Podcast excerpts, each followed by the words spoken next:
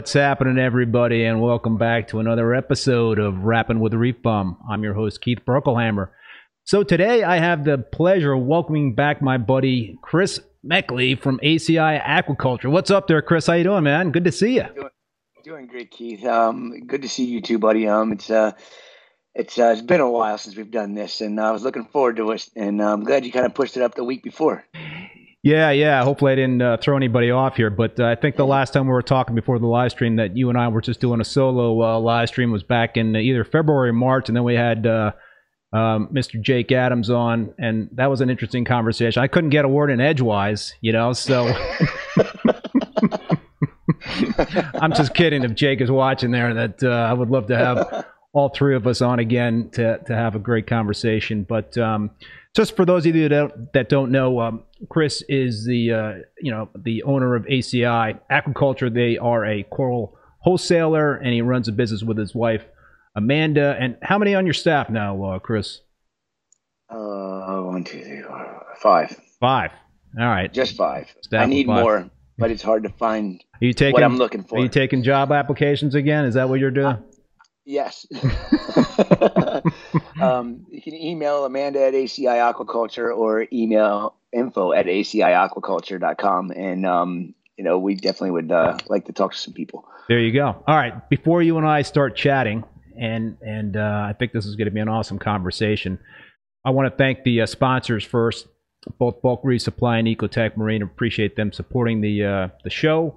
I also appreciate everybody tuning in and supporting the show. And uh, if you haven't already, please hit that like button so more people can find the live stream right now. And uh, I see there's a lot of folks already uh, on the stream, and there's a lot of comments. Chris, there's a lot of there's a lot of folks uh, wanting to talk pH here tonight, so I'm, I'm sure that uh, awesome that will be a um, a good. Topic. I don't like to take up the whole thing, but you know, I'd love to definitely touch base with it because I think there's a, a, lot we've learned in the last year, um, and uh, we can enlighten people on the uh, process and how much money it can save reefers. I know um, reefing can tend to be somewhat of a money pit sometimes, depending on how big your tank is, depending on what you uh, like to keep in your aquarium. If you're an SPS dominated aquarium. Um, they can get quite expensive to maintain properly. And we've been one of the things I've always had a goal um, with ACI was how how can we do this as efficiently and as cost effectively as possible, but do it right. And the method we've been working on for the last year has been, I mean, uh, blows my mind what we've been able to do. Um, I am hoping in this one video you're going to show Keith this. Uh, Should I show my, the? You want me to show the SPS video now, or you want to? Uh we want to get into? Oh, I think we should do that down a little bit after we're done talking about some okay. pH. But um, what I'm getting at is if if she got the Pink Panther acro in that um video, um, I unfortunately lost our Pink Panther acro back in um June. I lost both my colonies, and it was to a very very um. it was it was me being complacent and um, all reefers get complacent. But I um, mm. suggest that you always double check and triple check and quadruple check everything you're doing all the time because uh, I had a 30 year old hydrometer that was scientifically calibrated, and I used that thing for probably five years for my um, checking my salinity, and um, I allowed um, employees to start using it as well, and that was the biggest mistake I made because um, it just so happened it got broken. After five years of me using it it didn't you know and it was a floating hydrometer. Most people say why do you use that? Well a scientifically calibrated one if your p if your temperature in your system is is what your what it's calibrated for those things are spot on if you have a good one. And um, well it got broken and uh, i lost a bunch of really nice colonies because um, i used a brand new one that was purchased to replace it. And being complacent um, like I said, I never checked it. And I figured, you know, I, I don't know why I didn't. Maybe it was just because of all the rat race of running the business and everything. But um, for a few months, I was noticing some weird things happening in my systems, and it turned out that my the hydrometer was so far off that I was um, running my salt level at 31.2 ppt, mm. and it made me sick when I figured out what I did wrong and why I was having all these issues. And I lost some amazing corals, but luckily, we're just talking about Jake. I gave Jake was infatuated with that coral when he came to my farm um, for the first time in a long time. He just, I think he did a video on it, and um, I gave him a piece of it, and uh, he gave it right back. And I'm so happy to have that coral back in my possession because um, I didn't think I'd get it back because I, I reached out to the whole network of people that purchased the first release of it back was um, June, January of last year, and most people had just sold it off. Nobody had a big enough piece to send me a piece of it, and oh. um, hmm. I got it back now, and it was a little nub like this big that Jake gave me, and it's like a nice table now. So it'll be back in the market probably hope well, hopefully in the springtime. I think in about three or four months I should be able to get a good seventy to hundred frags off the colony, wow. which would be nice. Wow. Yeah. That's pretty sick. Growth. Growth is insane with the boosted pH. So people want to talk about pH. Let's, Any questions in particular? Well, I think uh, just the general topic of pH, but maybe why don't you just give a quick, um, you know, summary in terms of what what you guys have done in terms of pH and the Kalkwasser method and all that stuff. I know a lot of folks that are tuning in probably um, you know know most of this stuff, but maybe a lot of folks don't know what's going on with the you know what you're doing with the uh, Kalkwasser and the pH. So maybe just kind of give a uh, some broad strokes in terms of the uh, the methodology, and then we can kind of dig into it a little bit more. I'll start off right from the whole you know reason why I even looked at it was um, you know being in Florida here. Um, it's kind of a bonus having a farm because um, we are in an open air environment. We don't have climate control in the farm. And I would have never in my wildest dreams figured that we would have a suppressed pH in our systems. And what, the, what, what, what, would you define as a suppressed pH for your uh, systems? What was uh, what was the range before you made this change? Oh, it was it would go down as low as seven point seven, yeah, and as, and only as high as like eight point one five, and you know anything below 8.25 is suppressed, um, in my opinion, because the ocean really doesn't change a whole lot. And, you know, yeah, the natural seawater's world ocean average is about 8.3. Um, it used to be, and we all know because of the CO2 emissions and everything that we do have a suppressed pH in the in the in the ocean now, which is usually around 8.25. From what the last I heard, I could be wrong about that, but I know that I always like to strive for an 8.25 pH or above. And I tried Kalkwasser years ago and I couldn't get it to work because um, I was just constantly uh, diluting my systems and I was I was chasing my salinity then. And I'm like, okay, this doesn't make any sense. So I stopped doing it. I just went back to the normal, you know, the the, the methods that I was using, which was um, in most of my systems a calcium reactor, which doesn't help. especially when you were running what we were running for the longest time. I mean, we were running two liters per minute at a 6.5 pH through my calcium reactors. But luckily, um, one of the things that I've been called a lot um, is a problem solver, and you know, I always try to fix things that are broken. And so, you know, when you have a you run a calcium reactor, Keith, so you understand where I'm coming from here. When you have a pH, especially at two liters a minute coming out of your calcium reactor at a 6.5 pH, it doesn't take long to start suppressing the entire yeah. 2,200 gallon system. So, um, with the calcium reactors, they were just running right into my drain lines to help to maybe dissipate some of that CO2 off. But what we ended up doing was um, running the effluent of the calcium reactor all the way into the top of the protein skimmer and then ran a hard line down into the water column of the protein skimmer. So that way the protein skimmers could scrub off the CO2. And um, yeah, you know, I um, on your advice, you know, I, I and I, I basically copied your methodology, but I tried to do that in terms of my protein skimmer, and and the um, I was I ran the tube down through the uh, the, li- the the lid on the skimmer okay. down into the bottom, but it was um, it, it, it impacted the skimming, and so I I don't think it was. Yeah, it was it was not skimming like it had been before. So I um. I basically now dripping the um, the effluent right in front of the intake of the pump. Yeah, it's on it's on it's yeah it's on the outside of my skimmer. Yeah. So it's probably just dependent in terms of what kind of skimmer you have. And yeah, um, well, we have these big commercial skimmers. You've seen them, yeah. and I can I can understand where that might be something I never thought about for you know hobbyists that I'm telling to do this. You know, there, there's there's always a way. You know, I mean, my method because of the scale that we're on is probably not going to work for a lot of hobbyists because of the equipment sizes. But um, right. you know, like what you did, you you solved the problem. You know, you, you put it on, and that and that's exactly what um. I had another uh, hobbyist that reached out to me to try to get his pH up, and he was having he couldn't do what I what I recommended. So he said, "Well, why should why can't I just run it into the intake of the of the pump feed and the skimmer?" And I said, "That'll work exactly the yeah. same." Um, just so it's not going throughout your system with that suppressed pH. Because what a lot of people don't know is is um, you know people talk about putting a CO2 scrubber on their tank, and and I, I'm just like, what most people don't realize is your your protein skimmer is your CO2 scrubber. Um, it does not add oxygen to your water.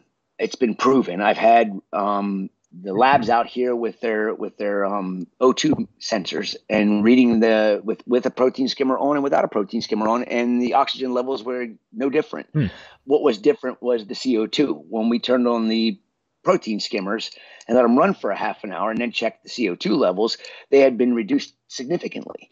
And um, so that's that's something that is is very important. I think that should that people need to know is don't think your protein skimmer, skimmer is going to add oxygen to your water. It's not. It's just going to scrub the CO two out of your water, which is going to help with your pH. So it's it's very important to have a protein skimmer on your tank, even if you don't need it to remove your nutrients, because you can open up your protein skimmers. Um, like we have big gate valves on ours with two inch lines running out of it um, on smaller skimmers. Honestly, I don't know much about them if they have gate valves or what they do to to build the water volume in the body of the skimmer. But you could actually just open that up completely so that the water level is as low as possible. You'll still do some skimming, but it'll be such a dry skimmate, and you'll remove very little of the nutrients um, unless it builds up on the walls of the skimmer. But um, mm. it's very important to have a protein skimmer on your tank just for the CO2 scrubbing aspect of it, even if you don't need it to remove nutrients. Um, so we had such a suppressed pH that I, I knew it was a big part of the reason why my proteins, or not my proteins, or my calcium reactor had to be run so hard. Um, I mean, we were melting 20 kilos of Two Little Fishies ReBorn every month to month and a half, two 20 pound bottles of CO2. Again, 20 liters or two liters a minute going through the through the reactor. And um, I'm like, there's there's got to be a better way. And I'm talk I talked to Julian Sprung, and he's just like, you're you're you're doing that much, and I'm like, yeah, um, you know, and and nobody could really come up with a good solution to the to my problem. The only pro- thing that I could come up with is I needed a bigger calcium reactor. And I'm like, but wait a minute, this thing's rated for 5,000 gallons. Why am I going to put a bigger calcium reactor on the system? It's only 2,200 gallons. Yeah. So then, you know, I had to start looking into why is my pH so suppressed, and I came up with um, the only thing that makes any sense to me and to all the scientists and biologists. And I have a friend who's a physicist who runs reef labs. I mean, all these people are just like, um, I, I, don't know. I mean, it, you know, it's, it's got to be the biomass in your system. You have 2,200 gallon systems, but who has this much damn coral in a t- system that big? You know, square inches. There's not a square inch in my tank that doesn't have corals. You saw it. I yeah. mean, my sumps wall are full. Wall. The walls are full. Wall to wall. you know. Hey, so, we got Jake in the house here. So uh, what's happening there, Jake? Jake? So it was. Oh, um, oh, by the way, Jake, uh, I don't know if you, you, you missed it, but uh, Chris was talking about you did him a solid with the Pink Panther frag. He did, man. That's the reefer code, man, and uh, I respect that more than you know, more than anything. You know, that's something that Jake and I have a good thing going back and forth with. You know, he's got pieces of stuff that you know, if I lose it, he'll send it back, and vice versa. Um, you know, it's how it used to be back in the day when I was uh, when I first started reefing. It was trade this, trade that. That way, if mine dies, you, you know, we you need, it, you need a you need a bank. You need a bank. Exactly. You need a bank. Exactly. Hey, Mike Johnson, thank you very much for that uh, super chat. Their comment is thanks for all the great streams. Happy holidays, all. Yes, same to you all as well. Same to you. Yes. So the biomass was my problem. And I, I attribute that to the addiction that I have for more and more corals. and, you know, my coral bank is, uh, our coral bank, I should say, is, is becoming quite large. Um, I really can't wait to hear what Amanda's got to say when she's done doing inventory of the farm on Monday because I know three years ago, we two years ago we did inventory. There was thirteen hundred and fifty different color morphs. You know, there's a lot of the same species, but different color morphs and different types of coral on the farm, and that was two years ago. So um, the farm is now quadrupled in size, and it's getting pretty full. So I keep putting pieces back every shipment. So the biomass isn't going to change. Um, and I think you so need. I, I think to, you need a bigger boat there, Chris. well, it's been in the works for a long time. It's um, it's not easy to find what I need here in Florida to build the facility that I want, and um, the it's I found the right piece of land, but now it's just not going to happen because the lady, um, her her her her kids uh, took over, and uh, she offered it to me when it was a very bad time in my business. We had just moved into the farm, and I signed a lease, and I'm like, I can't purchase a piece of land at the same time. Mm. I do have to give her a call though and see if she's uh, still still up for it because if that's the case, it's only a half a mile down the road from where I am right oh, now. That's a hot skip and a jump. It would be amazing. I mean, it's five acres to build a thirty thousand square foot farm, not wholesale, just farm. Wow. That's what I want. Wow. And it's still not going to be big enough, Keith. I mean, really, it isn't. problem is, is I, I, need to find enough people that can actually help me yeah. manage and run the yeah. place. You know, I mean, we've only got five people running ACI right now, and we we manage, we get by. Um, but um, if I had a few more people that had the kind of passion that I have, I've got a great crew right now. Don't get me wrong. I love my crew. They do an amazing job. Uh, they're loyal. They show up to work. But I need somebody that has more experience, especially with if you can keep an SPS coral, you should be able to keep most other corals as well. Um, unfortunately, for my case, I can't keep soft corals. I don't know why, um, but it, it is what it is. Um, but yeah, that would be a, an amazing um, accomplishment for um, the whole kind of legacy of ACI and how it began from the little ten thousand dollar loan from the Discover card to wow, where we are that's today. That's amazing, man. That's awesome. hey, um, just want to shout out to Jake. Thanks, man, for the super chat. His comment is talk more about the reefers code. So we'll have to uh, we'll have to talk about that. Definitely have to touch base on the reefers code because it is something that has been forgotten in this industry. And Jake and I talk about it. I mean, we don't really talk about it, but we talk about it. You know, it's not like we're not like flat out come out and saying reefers code. It's hey, I'm going to hook you up with this. You know, and I know what that means when I talk to Jake. You know, if if he's going to hook me up with a piece of coral, it's because he loves that coral, and it might not be the most attractive coral in the world, but he knows I have it. I'll take care of it and he's going to as well. And if something weird happens to one of us, you know, we can give it back to each other. And yeah, you know that that's a very important part of reefing that has, um, unfortunately, somewhat not all gone by the wayside cases, a little bit. Yeah, it has. It has. So back to the whole pH thing. You know, it's with Kalkwasser, it's a very simple, easy process. Um, it doesn't have to be difficult. And I, I want to clear something up right here before we continue. I keep saying boost your pH. I mean boost your suppressed pH. I guess I should have worded it differently. I've had some people telling me that they're boosting their pH to like 9.2, and I'm like, what are you crazy? I'm like, you're playing with fire. Um, I got people telling me they're dosing kalk slurry. Well, that's playing with fire. Um, it might work for a while, but you're going to have a crash. It's going to be a bad crash. You're going to lose everything. Why is I've that? Uh, why is that, Chris? Well, because undissolved it's, it's, it's too po- it's too potent. Is that why? No, no, not at all. It's it's you know uh, you can only dissolve so much kalkwasser in in RO water. It's a divalent cation, which makes it very insoluble in water.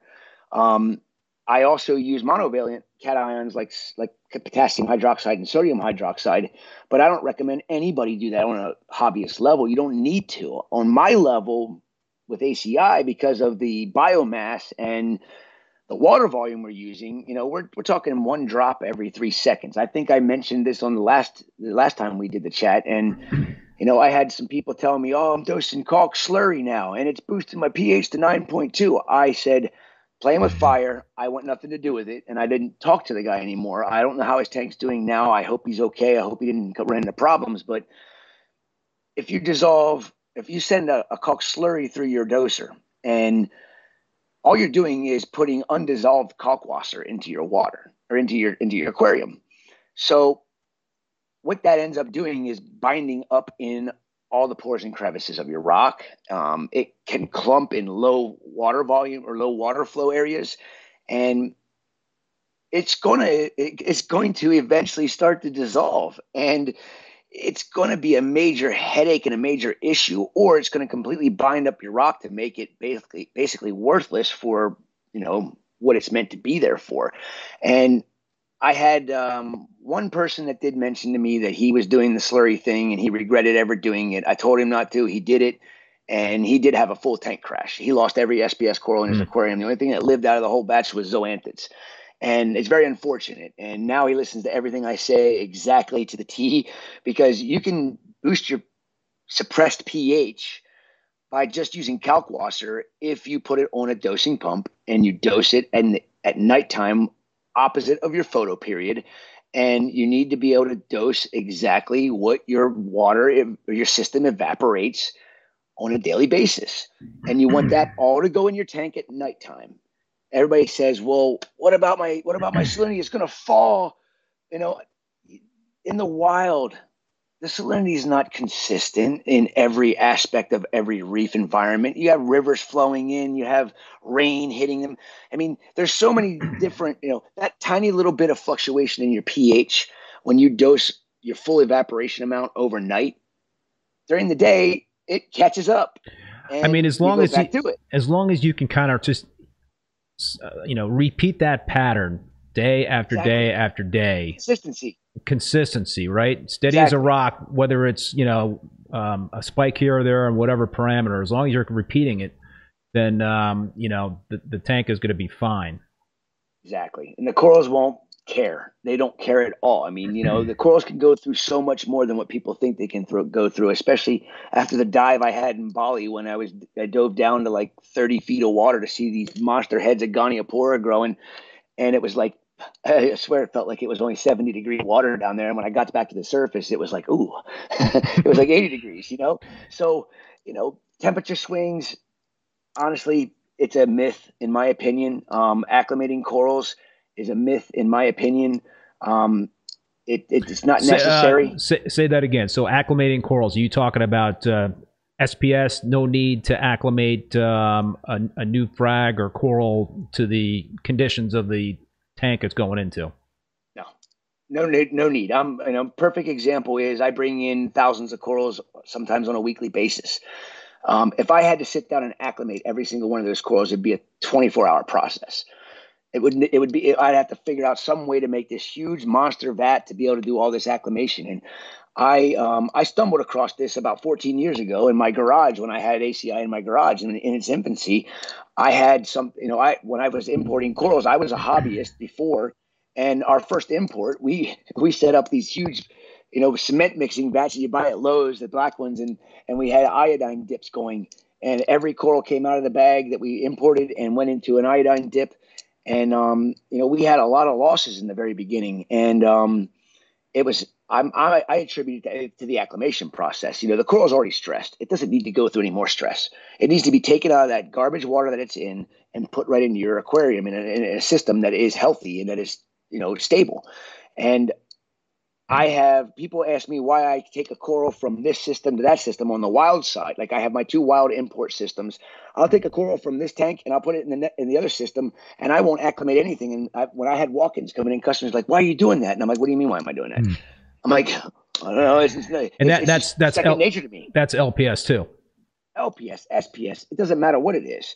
Um, it's it's it's. Uh, I mean, Jake will even contribute to that. I mean, it's a myth. You don't no, I know he's acclimate he, your corals. Yeah, he's talked about that. So not even temperature. Not even if. No. Um, interesting. Not at all. I mean, the reason why I know for a fact that it's it's not something that is a is an issue is because of importing.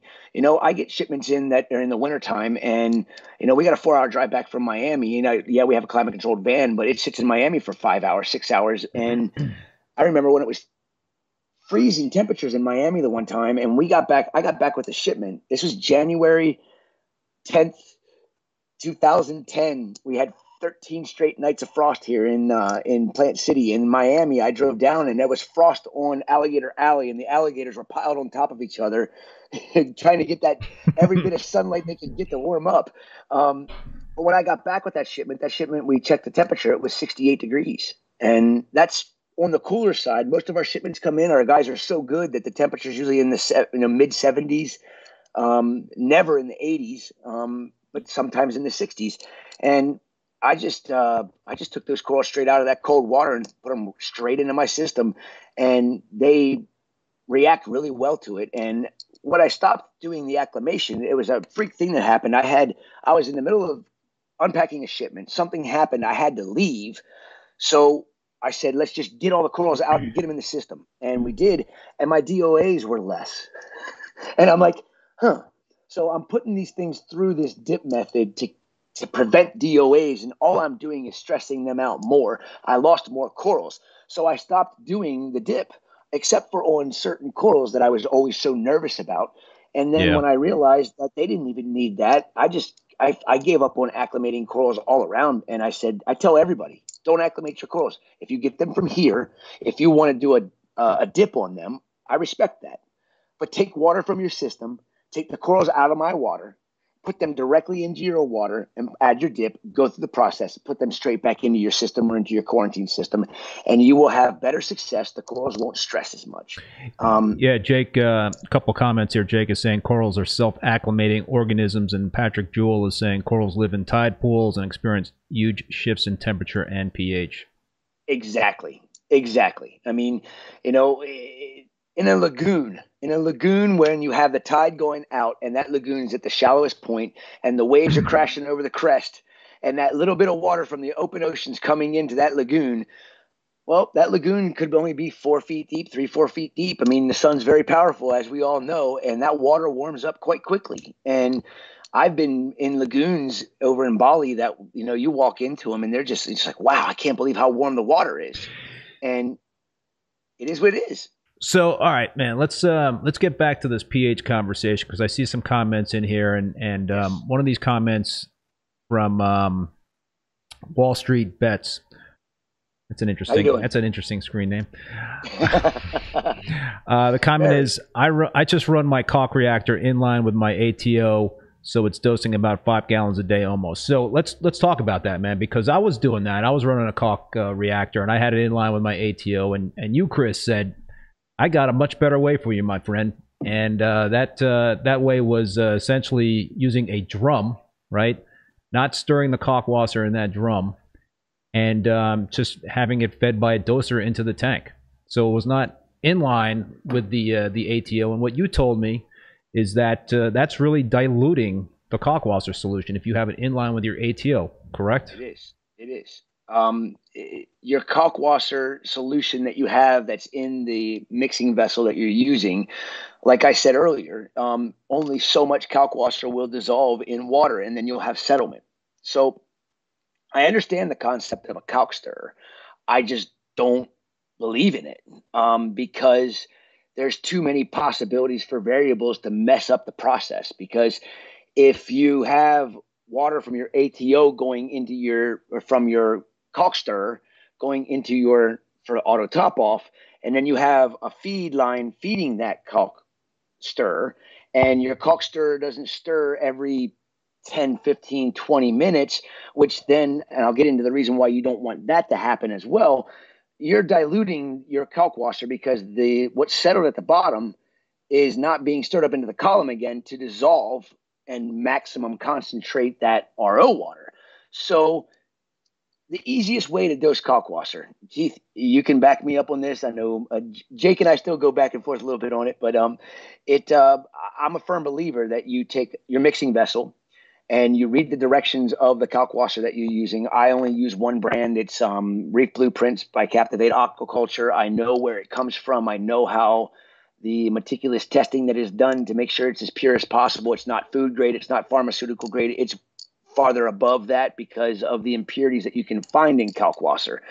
Um, and we can get into that more then too. But um, if you mix up kalkwasser and the in, the instructions on the kalkwasser tell you how much how many grams can be dissolved in one gallon of water right. completely right. at maximum concentration if you put that many grams in that one gallon of water stir it up and let it dissolve and let it settle down you might get a tiny bit of settlement settlement your pH should read at between 12.4 and 12.44.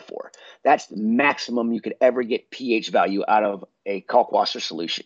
Um, anybody telling you they're getting higher than that, their pH pen is wrong, 100% wrong, because that is one thing that is consistent and it doesn't lie. And um, so we have our 55 gallon barrels that we mix up our kalkwasser in. We have to top them off twice a week. We have about 12 to 15 gallons of evaporation on a daily basis.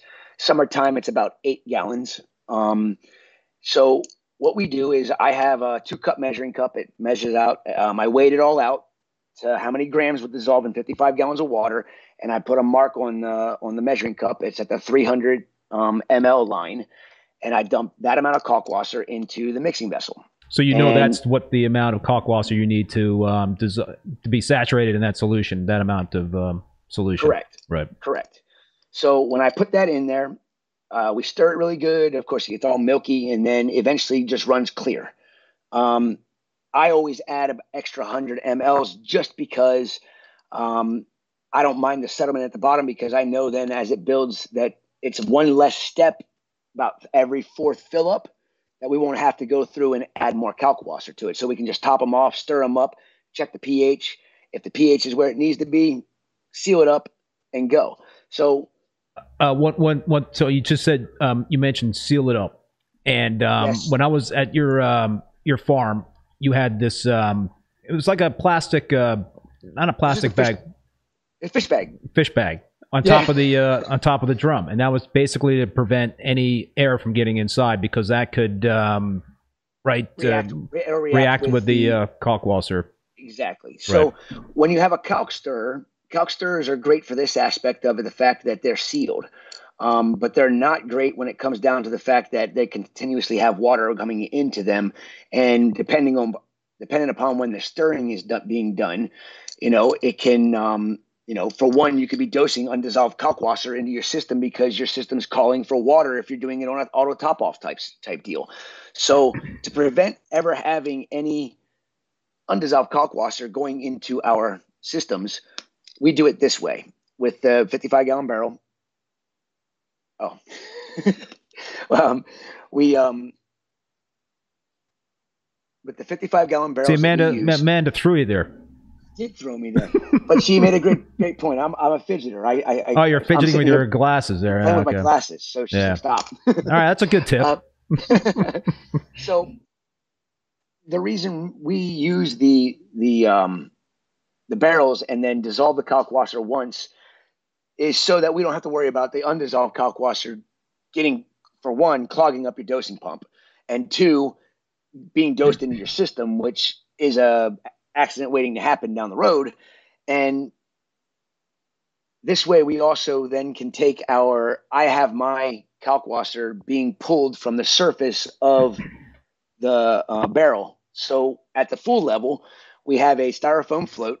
I put PVC legs in it so that if there is kalk sludge at the bottom, that if I do dose more than normal before we do a top off, that that float will then stand on the bottom and not allow my effluent line to dip into the settlement at the bottom. Yeah, you know what I'm using? I have like these. Um, basically, I have my um, my my tubing, rigid tubing, hooked up to um, PVC pipe inside the barrel, and so I, I actually have four lines.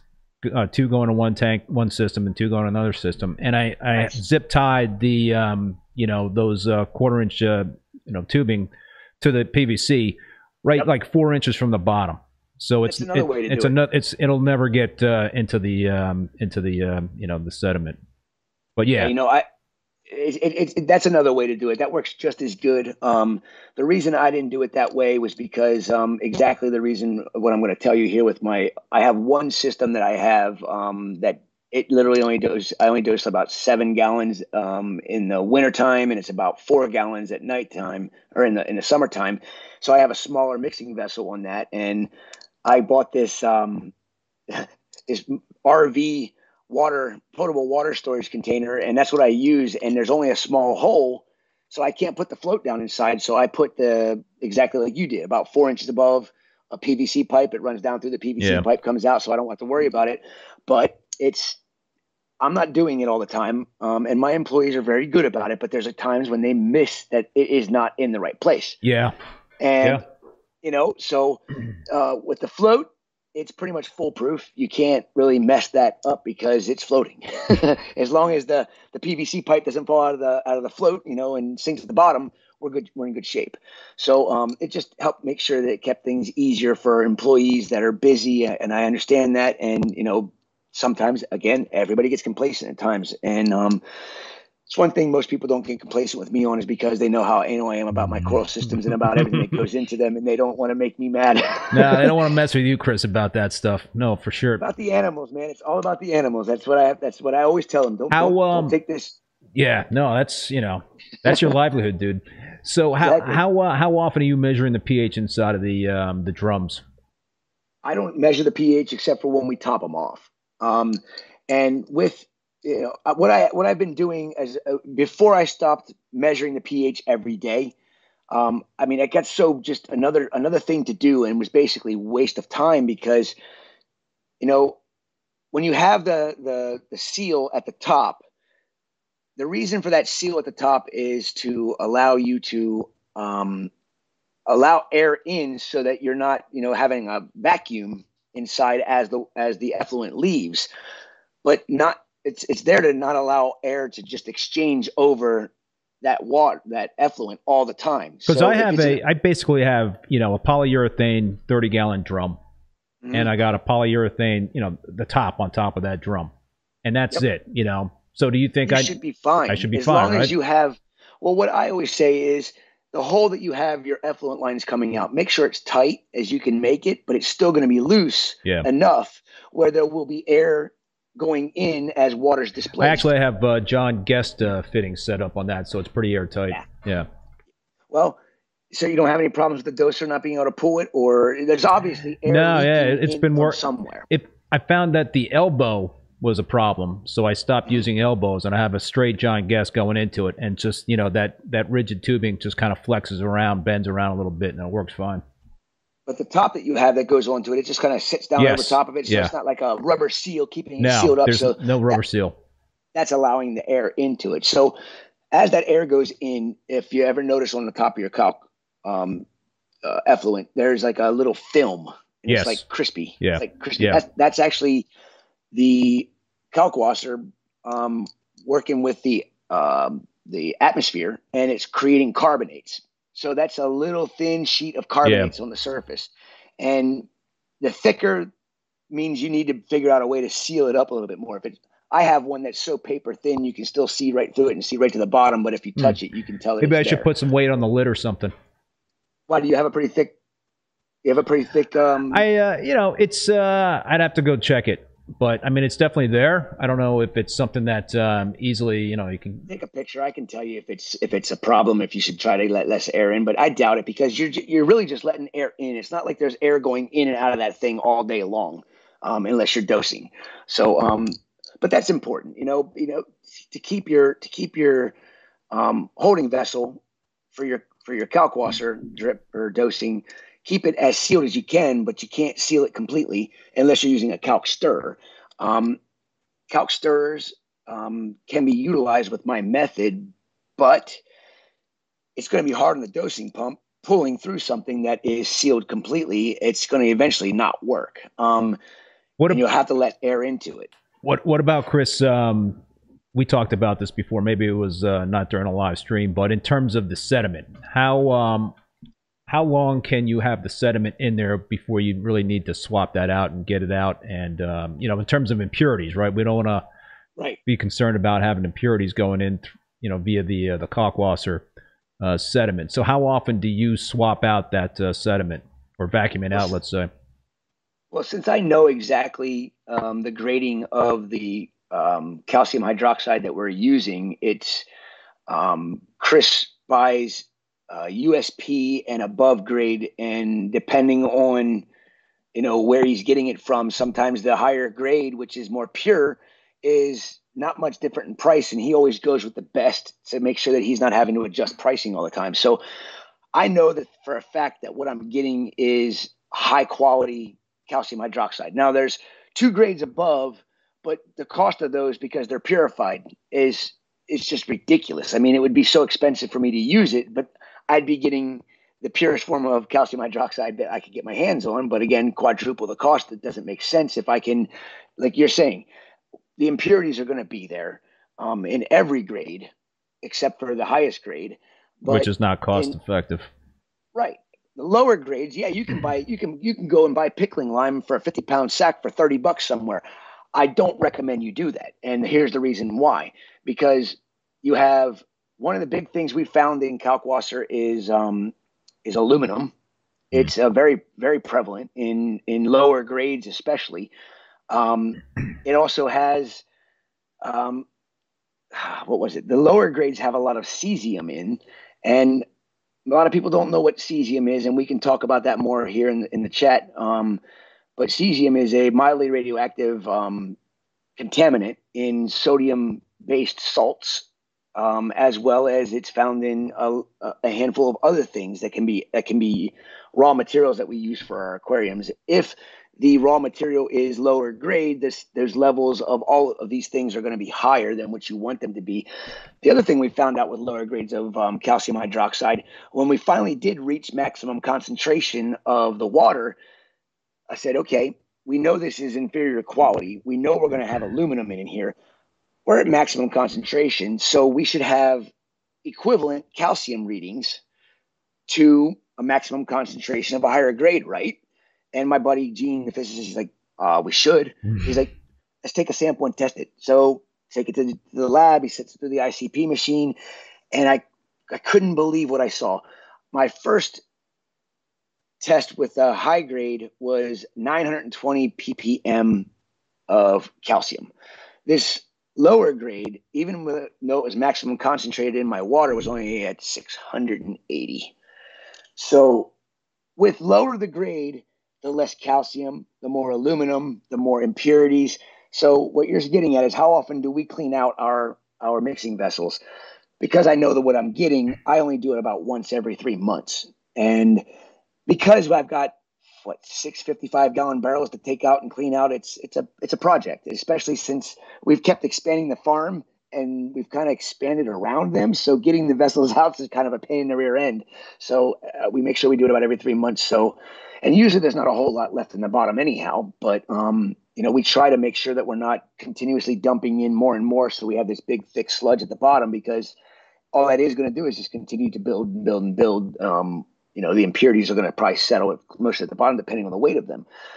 But as long as you are aware that the settlement in your kalkwasser that you're using is actually, if it's of the right grading, it's still kalkwasser. It just didn't dissolve. And you can just continue to add water to that as you're topping it off until it completely dissolves, or you just have a minor amount of settlement. And then that's something you probably just want to dump if you haven't added any and you filled up your vessel two times, three times, whatever settling at the bottom there's probably not good.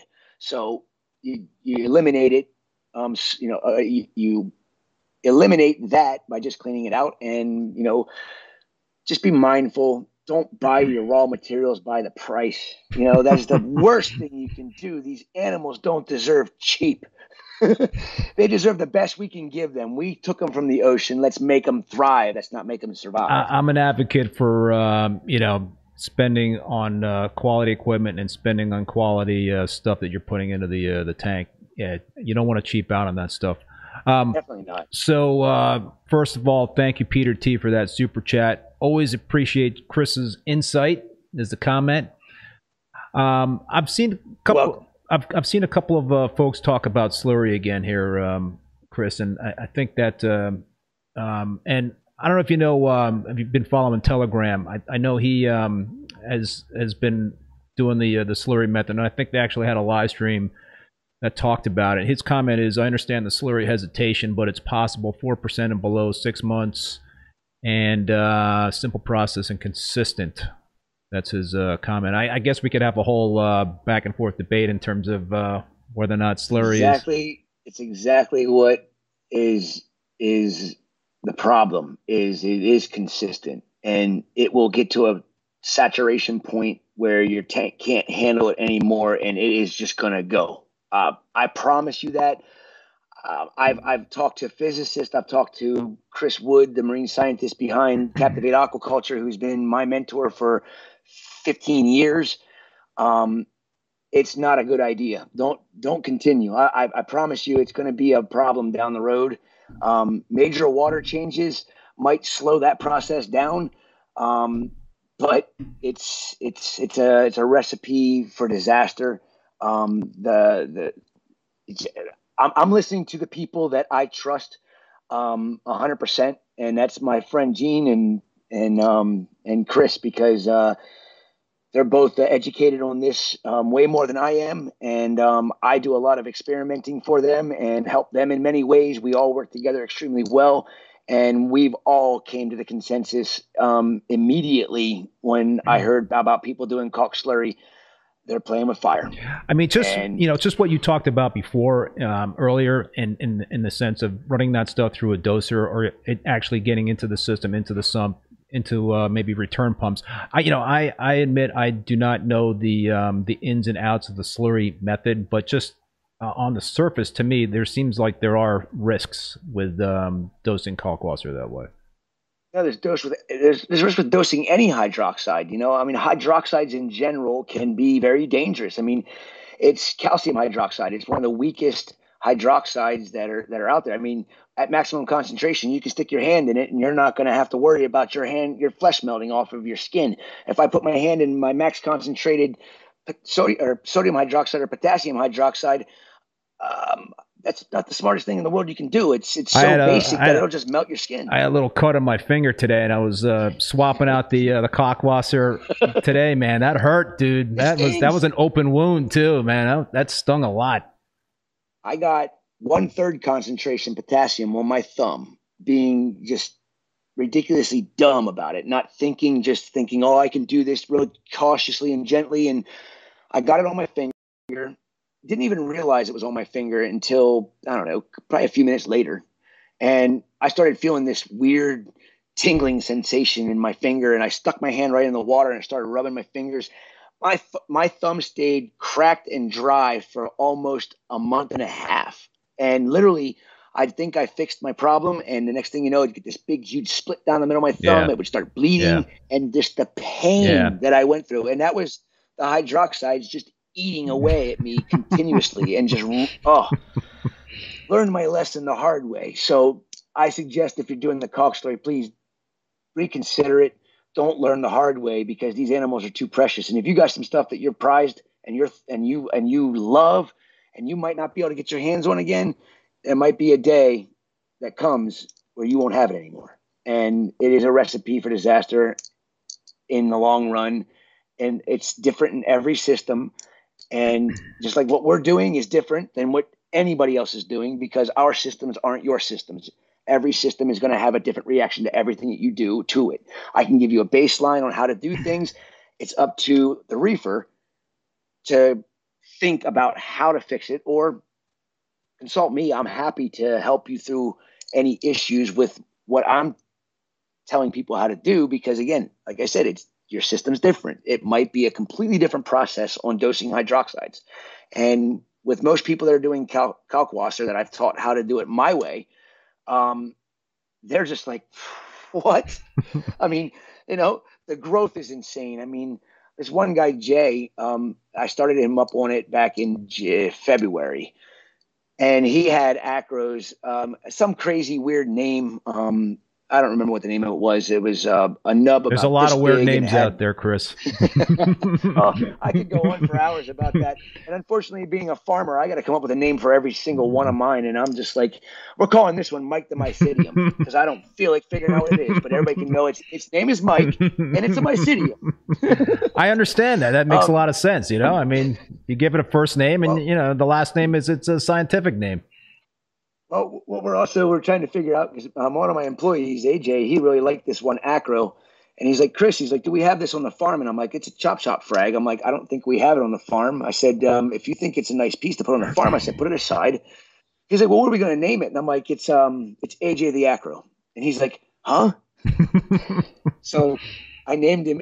You know, I, I uh, Amanda's just taking. She's like AJ. ripping those glasses out of your hands there. um, so, but yeah, I mean, um, the name game is, is a pain yeah, but, that's but a whole nother. Jay, Jay showed me photos after he started doing the pH. That his was very suppressed, like seven point six.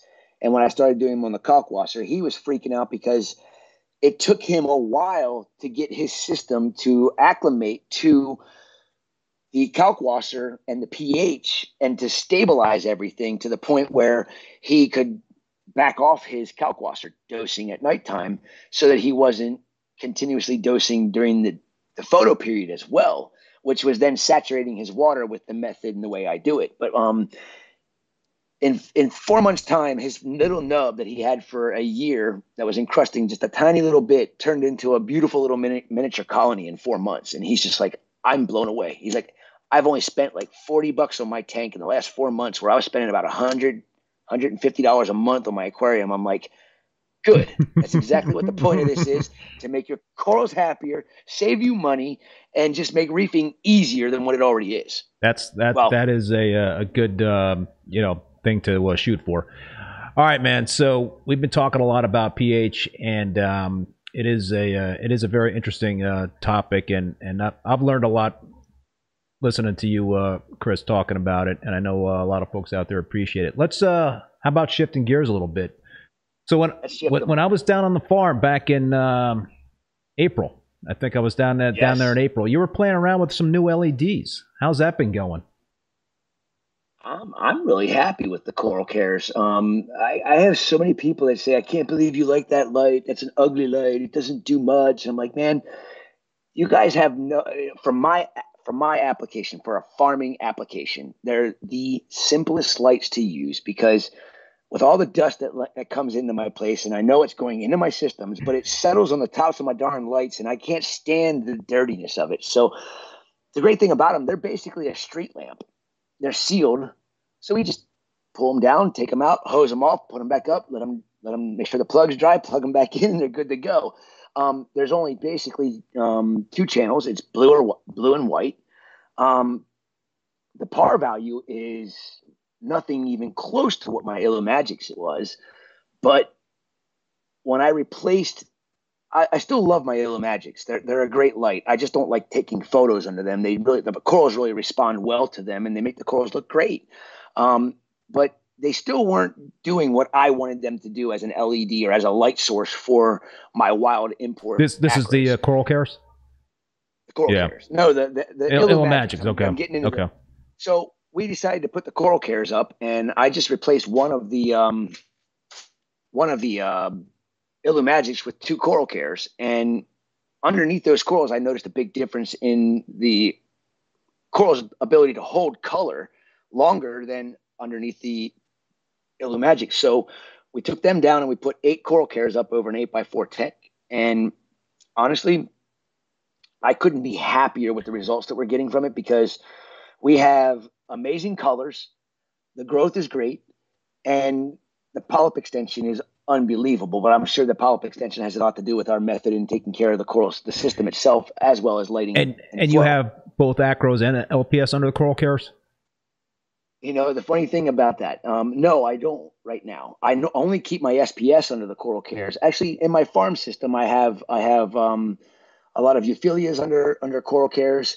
But I'll get into another scenario that I ran into with strictly LEDs here in just a minute. But the coral cares, the main um, coral cares are mostly under um, have mostly uh, SPS underneath of them, and I always like to try something new out with SPS corals. If my SPS corals don't like the new change, then I don't want to use that on the rest of my systems yeah. because I if I can keep an SPS happy with this light with a lower par value. What are you talking about? Par was. Oh my gosh! I mean, under my Illumagics, we we're at 380 on the corals, and under the um, coral cares, we're at 270. Yeah. And yeah, I mean, I, I, I, have like under my halides and my uh, frag tanks, you know, I'm sometimes 250 to 300, uh, 200 uh, low point in terms of under the uh, the halides. So, and they're, you know, I got great growth and colors on those corals. So it's not necessarily a par deal, but um, that's part of it. I think I think people need to stop talking about par. in my opinion, par is not something people should be talking about because your corals are going to tell you if they're yeah. happy. Okay you need to observe your corals, not observe your equipment. And that is one of the things that I think has been a big um, step backwards with LEDs. Um, and I'm, I'm not putting LEDs down in any way. I mean, they're they're great for people that are techie. They love to do all this different, you know, all fine and good. But for me, I want plug and play. You know, yeah. I want to plug it in and make it yeah. work. I don't have time to sit and you know if I had if I had as many radions up as I had in Coral Cares and I had to worry about that programming being slipped out or me having to repro, I would go mm. nuts. I mean, I'd have to have a full time employee to maintain that stuff, and it just doesn't make sense to me. Um, I'm a metal halide T5 and Coral Care LED with Reef Brite accents. Um, that's the only LEDs that we really use anymore or at all now is the Reef Brites for accents, the Coral Cares, and a, and a handful of Magics that we had purchased, you know, four or five years ago. And I won't get rid of them because they still work and they work well. Um, but the the growth, the color, and everything out of the corals has been phenomenal. And something I did find and notice, I have four coral cares over my acro chop shop healing station for say in my frag tank and i also heal a lot of acros that are chop shop in my underneath my metal halides one of the things i noticed is the growth on the um, acros under the coral cares is about 25% less under the coral cares as what it is under my metal halides yeah. so if i have um, acros that I am healing to be to puddle onto the plug so I can sell them as a chop shop. They're under my met, under my uh, metal halides to start, and then we bring them to the frag system where we actually pull the corals from and we put them on a top rack, which is only about two inches below the surface of the water. And I measured the par there, um, and it was about 250 less than what it mm. was under the acros and under, mm. in my acro where my metal halides are. We're like 650 to 750, as high as 850, depending on the on the metal halide under my acros on my farm, and where we heal the acros for chop shop. And then it was about 450 underneath the coral care. So I was like, okay, so that's about 25% less light. So is the PAR really the reason why the metal halides are growing them faster, or is it the fuller spectrum of light that they're getting from the metal halides? And I won't know that unless I can actually get that kind of PAR reading on my coral cares. But I, they're amazing lights. I mean, they're simple, they're easy, they're, I mean, uh, when we when we're pulling the corals for our customers, I have them on uh, reef crest mode, which is blue and white. It's uh, 100% blue, 100% white for the entire day. If I want to turn the uh, blues on so I can go pull the acros for uh, what you see is what you get order, it's so easy. I just click on each um, controller and yeah. I have a program set for blue. And the blues make the corals look amazing. I mean, there's a really good royal blue LED in that light. Uh, so Reef Keeper is asking, do you have a um, a built-in schedule with the coral cares, or is it a custom setting? I just used the built-in schedule, the Reef Crest mode. It came with it because I'm not techie and I don't want to. I. I, should probably sit down and make. I probably should sit down and make my own program for it, but that'll probably come one day. Um, it's, it's not broken right now, so I'm not going to try and fix something. It's been working so well for us. I'm just going to continue with the way it's going right now. But I'm sure I could come up with a better um, program for the for the time period where the lights are on. Um, I just everything's been going so good. I just haven't done it. So, uh, are you perhaps thinking of getting more uh, coral cares, or are you? Um, what? What's that? Yeah, yeah, yeah. I I, I bought. Uh, we have. Um, they're not all up yet. We have uh, 48 in the warehouse, just waiting to go up over the new farm. We just haven't got the new farm in. Once the new farm goes in, there's going to be 48 more coral cares going up. We have 20. We have a, know, we have 24 right now so we'll have a total of like 72 coral cares going grow, in our in our place. Is this a replacement halide bulb for you, man? I mean, is this uh gonna no. no. No. And I'll tell you why. I'm glad you said that because I was so happy with what I was seeing from the coral cares. And I've always loved Tulio's Reef Brite um, XHO yeah. accent strips. And I still love my T5s, always will, never will change, especially after the data that we gotten over the last yeah. year with the new farm Quick system. question. Somebody's right. asking, what T5 yeah. bulbs do you run? ATI Blue Plus, yeah. 100%. Yeah. That's all I use. Um, we buy them. we, we, I think we replace 150 to, it's either 150 or 200 every time we replace them, and it's every nine months. And every time there's a sale, I buy as many as I can get my hands on, and I stockpile them so that we have them because I'm afraid one day they're not going to allow us to buy the daggone things, and that's going to scare me because um, I'm going to get into what I'm about, what I'm thinking right now with your question is the coral care the replacement for the metal halide? No. And here's the reason why. Biggest thing that I see as a problem with all LEDs is the claim of UV. Yeah, we talked about that with uh, Paletta. There is no UV. That's what he said. He said uh, Tulio came over, broke out the uh, spectrometer, and there was no UV that was measured. Okay, so where I'm getting at with this is when I put my new farm system in, and I, you, Keith, you saw it, but I don't think there was a whole lot in it back in April. I think we were just starting to put more and more corals into it. Um, I have the uh, coral cares and I have the XHOs over that, and it was the only system in my entire facility that was strictly LEDs, and it didn't even dawn on me until all these little itty bitty subtle problems started happening when I was removing, like, uh, what the first thing that really irritated me badly was the parameters from ICP testing that I get every single week from the farm system I was taking calls from and fragging them down and making sure that there was no uh, exposed skeleton from the other farm system. The only thing that would possibly be put in would be exposed tissue into the new farm system was how we were adding corals to it. We were taking big colonies, breaking them down, and making sure that there was nothing that could harbor um, algae or whatnot. It's not a foolproof plan, but it was um, without space. I don't have time to QT everything like I want to, but it's been it worked really well, and it has worked still to this day really well without ha- introducing a lot of crazy weird stuff that have, might come from another system. Um, I, I took my prize torch collection that was growing under metal halides and T5s for years.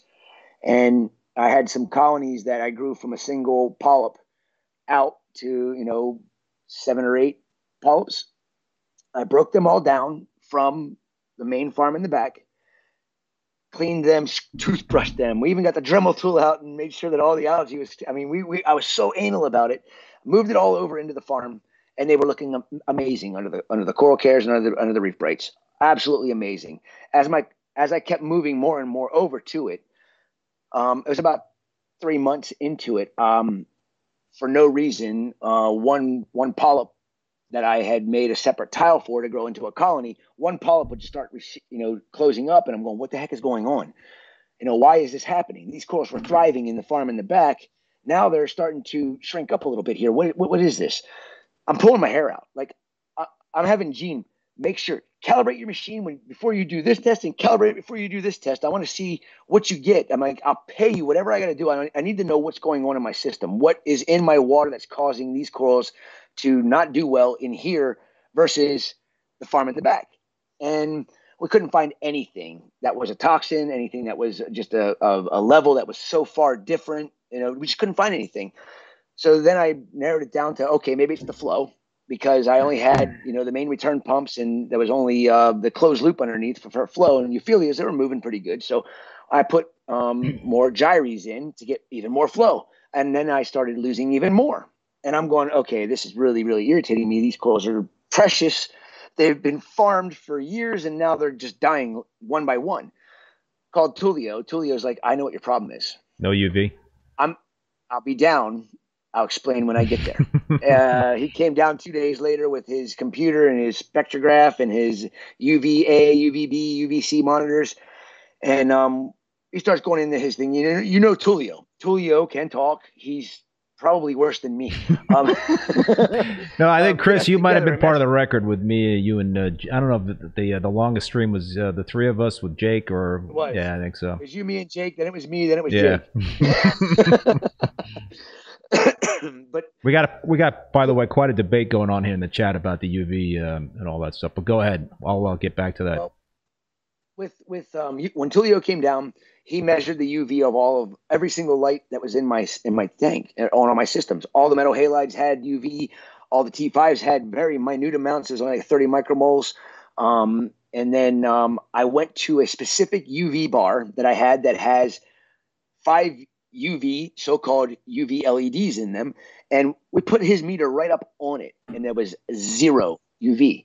So we went around to the other LEDs, and the Illumagics um, had I think it was three micromoles. I'm like, what is that? Doesn't sound a lot. Down, like you know, it's pretty down two inches below it, and it was zero. But you put my when on the halide, we put the sensor under the water, and we had uh, it was 50 to 60 micromoles of UV in pretty much uh, the lowest points inside the aquarium.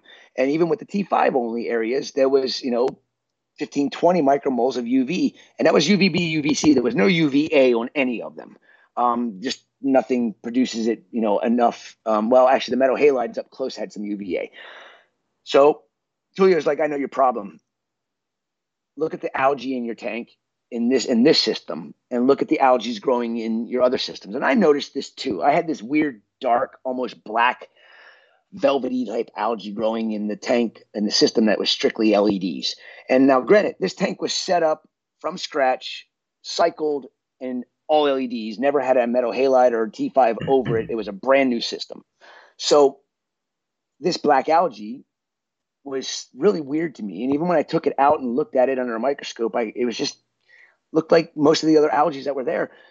I ended up taking a couple of my torches. Tulio asked me to do this. He's like, take one of your torches that's not looking happy right now and move it back where it used to be, where you knew it was thriving.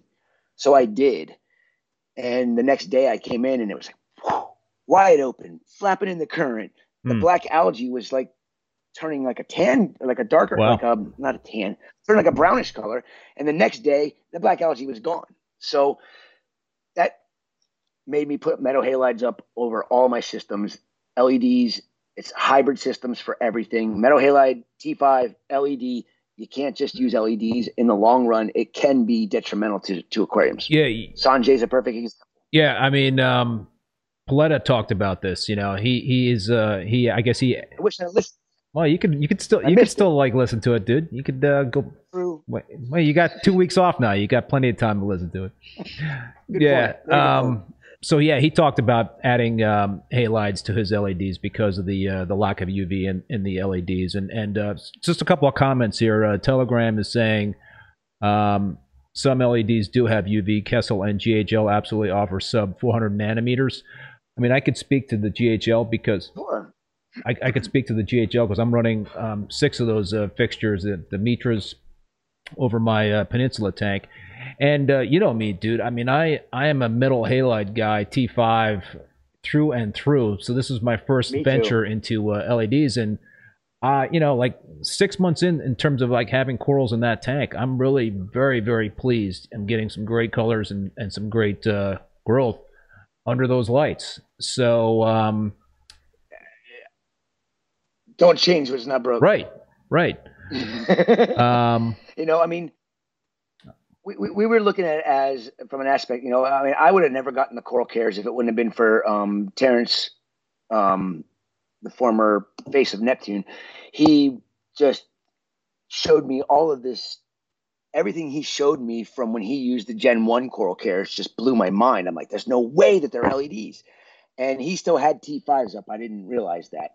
Um, I don't think he does anymore at this point in time, but the LEDs are great. Um, but I, you know, and, and, and to, to Telegrams, um, he is correct that they have UV AP9X is the only LED that we did a test on that has any significant amount of UV coming out of it. But here's the problem it, it doesn't penetrate into the water. So it's only only present in a very short span from the light. And I I saw it with my own eyes. I have AP9Xs at my place. Um, only reason we have them is because we use them at the shows and we ended up purchasing them. So we just had them all the time. And I ended up putting them up over a, a, small tank in my what you see is what you get room. And I said, let's go check this out because I heard it's got UV. And then Gene, my friend who's the physicist, he ended up buying a spectrograph and you know a whole bunch of UV equipment. And he did this whole graph thing on all the LEDs that he has. And he's like, You're right, Chris. He's like, the AP9X is the only one that shows UV, B and C He's like, but as soon as you go into the water, it disappears.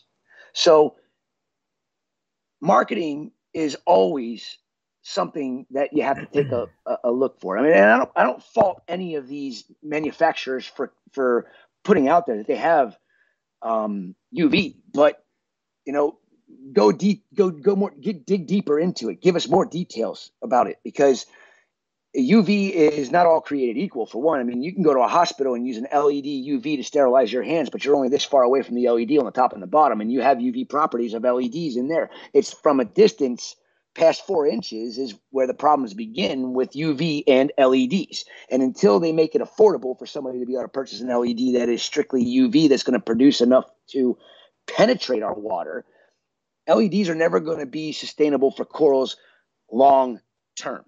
And the reason being is exactly what happened in my farm system.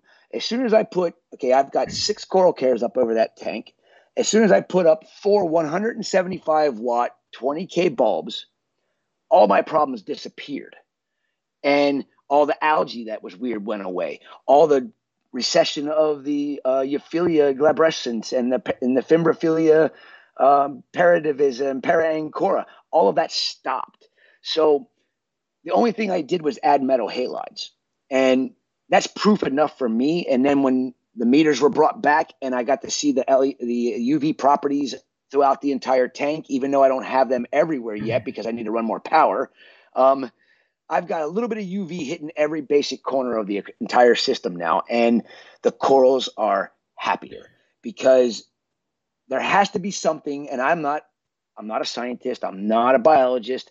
I I learn a lot from talking to the different people and coming up with other ideas that they might not have thought about, and we problem solve our issues um, with the right people. And they all said, you know, it's a very good possibility that if there's no UVB or C hitting your substrate, that it's allowing this funky, weird algae to grow that normally wouldn't grow because the UVB or C would kill it.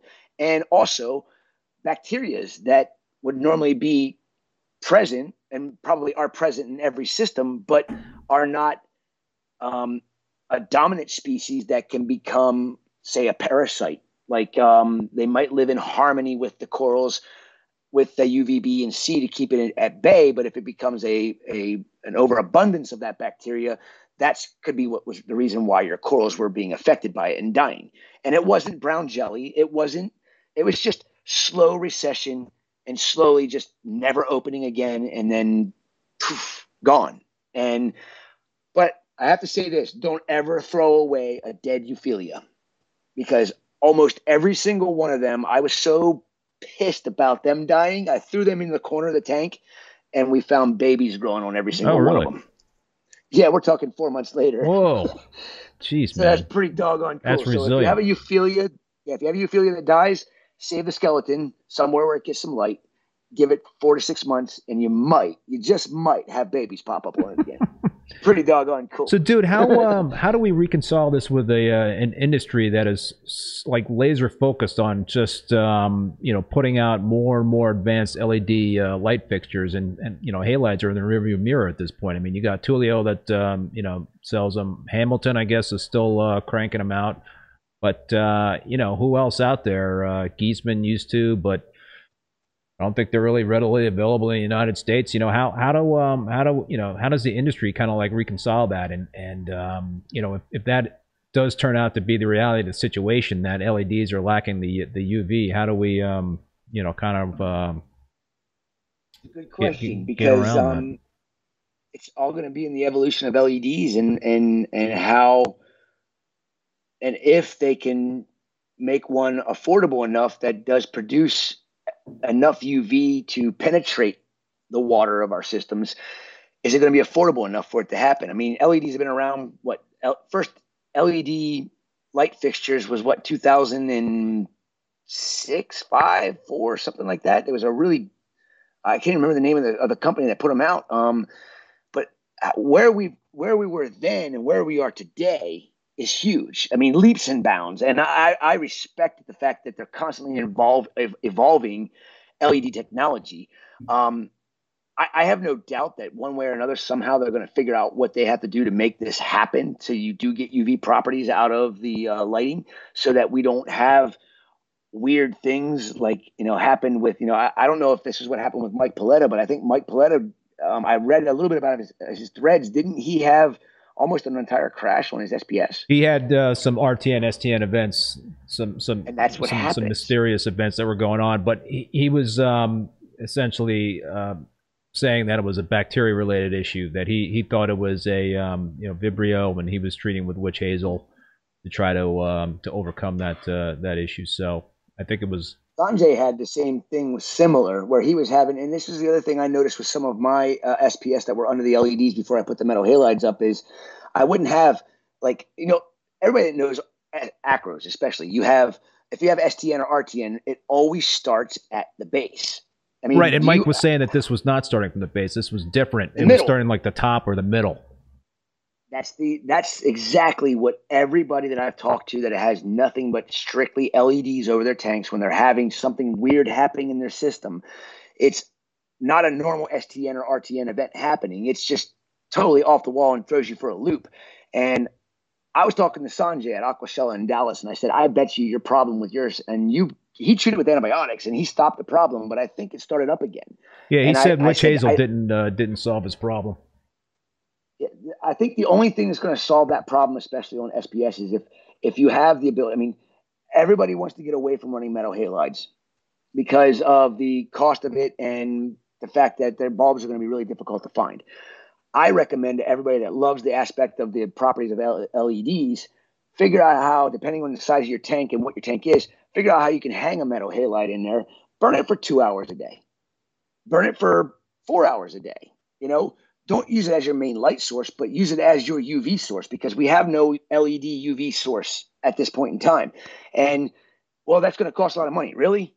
I look at people and if they say if they say it's going to cost a lot of money, I don't even want to talk to them to be honest with you because if they're just thinking about the money aspect of it, it really irritates me to no end because it's about the animals.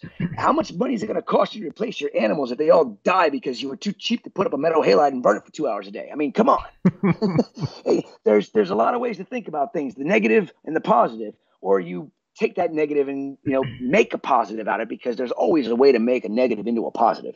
And I agree, it is expensive but guess what? I'm not going to change. I'll spend the money because I know what we're going to get out of our corals by running metal halides and T5s. And now that I know that LEDs need a little supplemental light with the metal halide, I just bought. Tulio was like, dude, you bought like 40 metal halide ballasts and uh, 150 bulbs and. Um, they, they had to open up another factory like, for you, huh? he's like, I don't have it all in stock, and I'm like, get it for me and just send it when it's ready. You know, I'm going to be a month or two out before I can use it. I'm, I'm not asking you to uh, name any uh, other businesses, but uh, do you know other coral farms out there, uh, commercial, uh, you know, operations that are um, having similar thoughts in terms of adding halides to their systems that only had LEDs? No. I, I, you know, Keith. It's not that I don't want to talk to other coral farmers. I actually just met Fan from um, Tidal yeah. Gardens, and he's a super awesome guy. Um, and I really would like to talk to him more because I'm sure he's got some things that I can. I'm going to have him on the live sure stream again uh, in, uh, in the springtime. Oh, I got to know about that. I got to jump in and, and and and you know chat in here with you guys a little bit. But um, you know, I, I just don't have the I don't have a ton of time, and I'm still working on my own things, and I don't want something clouding my my process that we're already working on, like my the ACI method for chemistry in the aquarium. I can touch on it right now, but I don't want to go into any details because I'm still learning so much about it. When's the when's the book coming we... out? Oh, um, Chris is already putting all the documentation down, and he said he's got it already ready to rock and roll. So uh, we'll see what happens there. But um, that's gonna be a, a that's gonna of... be a bestseller, dude. Nah, come on. Thank you. Um, I, that would be amazing um, if we do get it out and and we do get a lot of people buying it because. Um, uh, I'm only going to put in everything we've learned, all the all the negatives, all the positives, and so people can really understand what we're doing and why we're doing it. I mean, these animals are are very precious to this earth. They're precious to me because it's my livelihood. It is a driving force for me to, you know, my my family is my first priority, of course, but you know, making sure that they're healthy and, and have a roof over their head is of course you know the top of it. And if i don't take care of my babies at my farm i can't yeah. do that. And you know um, i don't want to ever do anything to harm them. Now i've like i said i've done some stupid things. In the last year where i where i had a suppressed salinity for three months and when i figured it out i wanted to i, I literally I, I think i did cry. Because it was just like the dumbest thing. I'm like, you, you, you should never trust something new. You, you, you never, you preach this all the time. Why did you not? Yeah.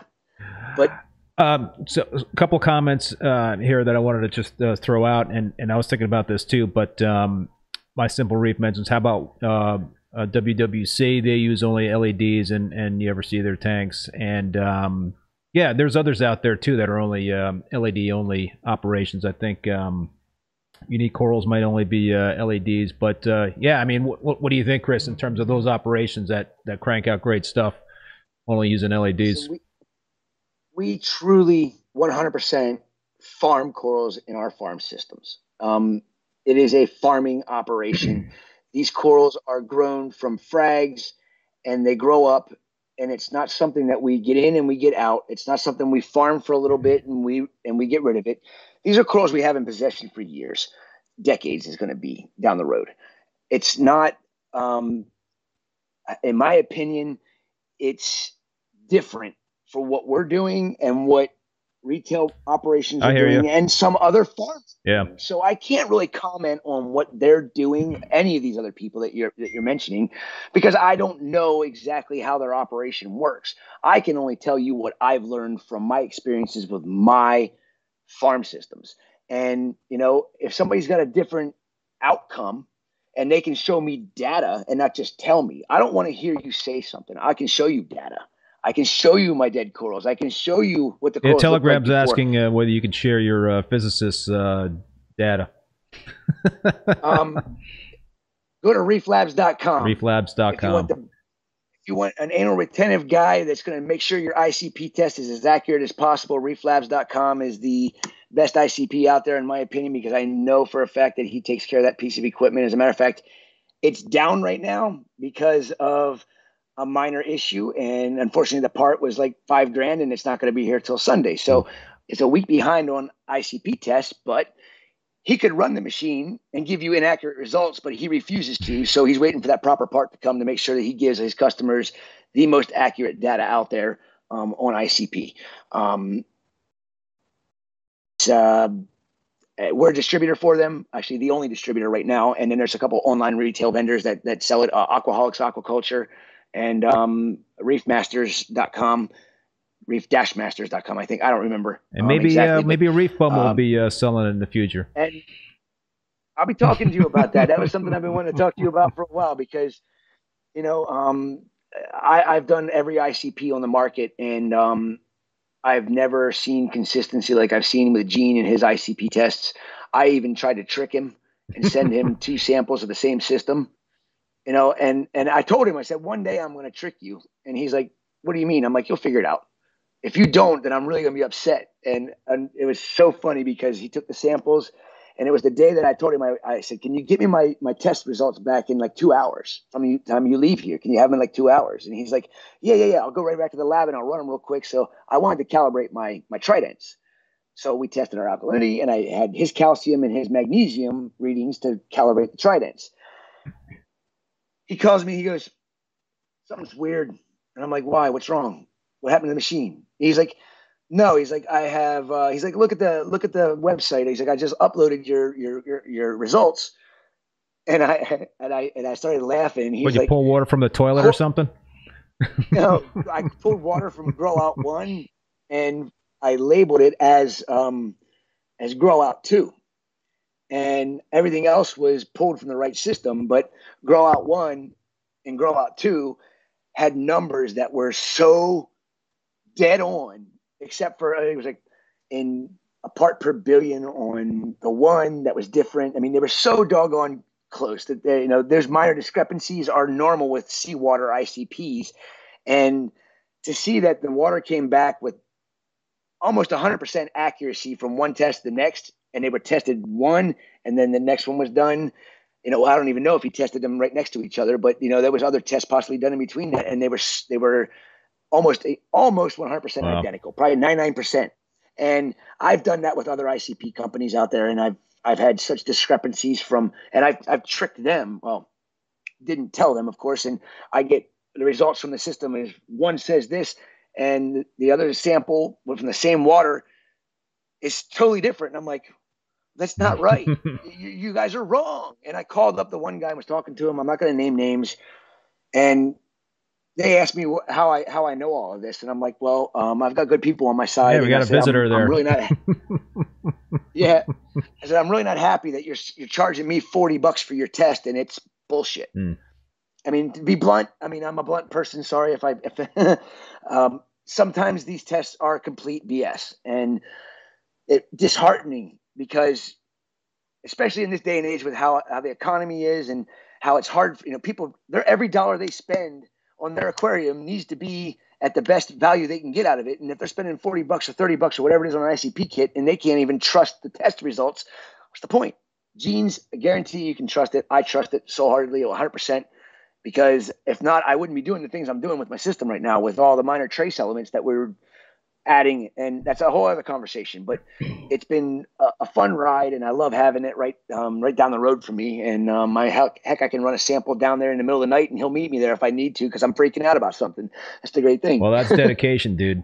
Um, all right, man. We're uh, we're like an hour and a half into this thing, and we haven't even like checked out the cool videos that Amanda sent to me. Yeah. You know, I mean, I'm ready to go as long as you want. Yeah, man. I just need to get somebody to go grab me a beer because I'm out. Yeah, me too. I might have to text my wife. um, my wife's listening, so I'm waiting to see her walk across the um the sliding glass doors right there. Go grab me a beer. Chris needs to get honey, needs please. to get topped off. um, there's there's a couple. Well, I had like two pages of questions for you, dude. And I don't think I've asked one of them yet. So uh, go for it. I, I, got a lot of different questions for you, but I know a lot of folks out there are. Uh, um, I'm just looking at the chat. Oh, Alex Correa is in the uh, the house. We're just talking about metal halides, buddy. he's the he's the he's the big biggest advocate for metal halides out there. Uh uh-uh. uh Yeah. um, he's going for the record. Jake says. I have stockpiled but, but, enough metal halide. Uh, Jake's talking fill. about the, the the time record for rapping. Yeah, oh, yeah. Gotcha. No, I know you got a stockpile of metal halide bulbs. I might be knocking on your door there if I uh, need some. um, uh, let's uh, before we check out the amazing uh, coral videos that, that you guys uh, sent along to me. Bacteria dosing. So this is yes. something that um, you know was really not on my radar until about a year ago, and and uh, you know truthfully, I didn't really um, think much about it until I started talking with folks on the show about it. And you know it, it, seems like it's it's to an established reef tank dosing bacteria a lot of folks are doing it. And you know there's um there's certain reasons why they might oh look at that man. He's got his oh loving that. Um you know so there's there's uh several different reasons why folks might be dosing bacteria to establish reef tank or even maybe a, a semi uh, new reef tank you know one is uh dinoflagellates and and i've heard anecdotal evidence that uh, doing so will increase the biodiversity and help fight back the uh, the dinos. But you know, there's also a large um, um, contingent of folks that do it on a constant basis, whether they have dinos or not. And it's something that I started doing, experimenting with back in the summertime because I had some cyano in my 187 gallon tank, and and you know, I don't like to use chemicals to fight cyano or anything else. I just don't like I don't like to zap the uh, the bacteria in the tank like that because I just you know there could be collateral damage right in terms of the good guy bacteria that get zapped along with the uh, you know the bad bad stuff. So um, I'm with yeah, you. so I, I I use natural means. I'll skim water changes, siphon out detritus, uh, you know all that uh, all that stuff, and and um, and also manually remove the uh, the algae. I think that's a big big thing that you got to do is if you got cyano, suck it out every now and then. But um, so I had some cyano in, in the in the tank, and I know why it's there because it, the, the, tank is wall to wall with corals, and uh, there's it's the flow is restricted in there, so it's tough to kind of get all that detritus out.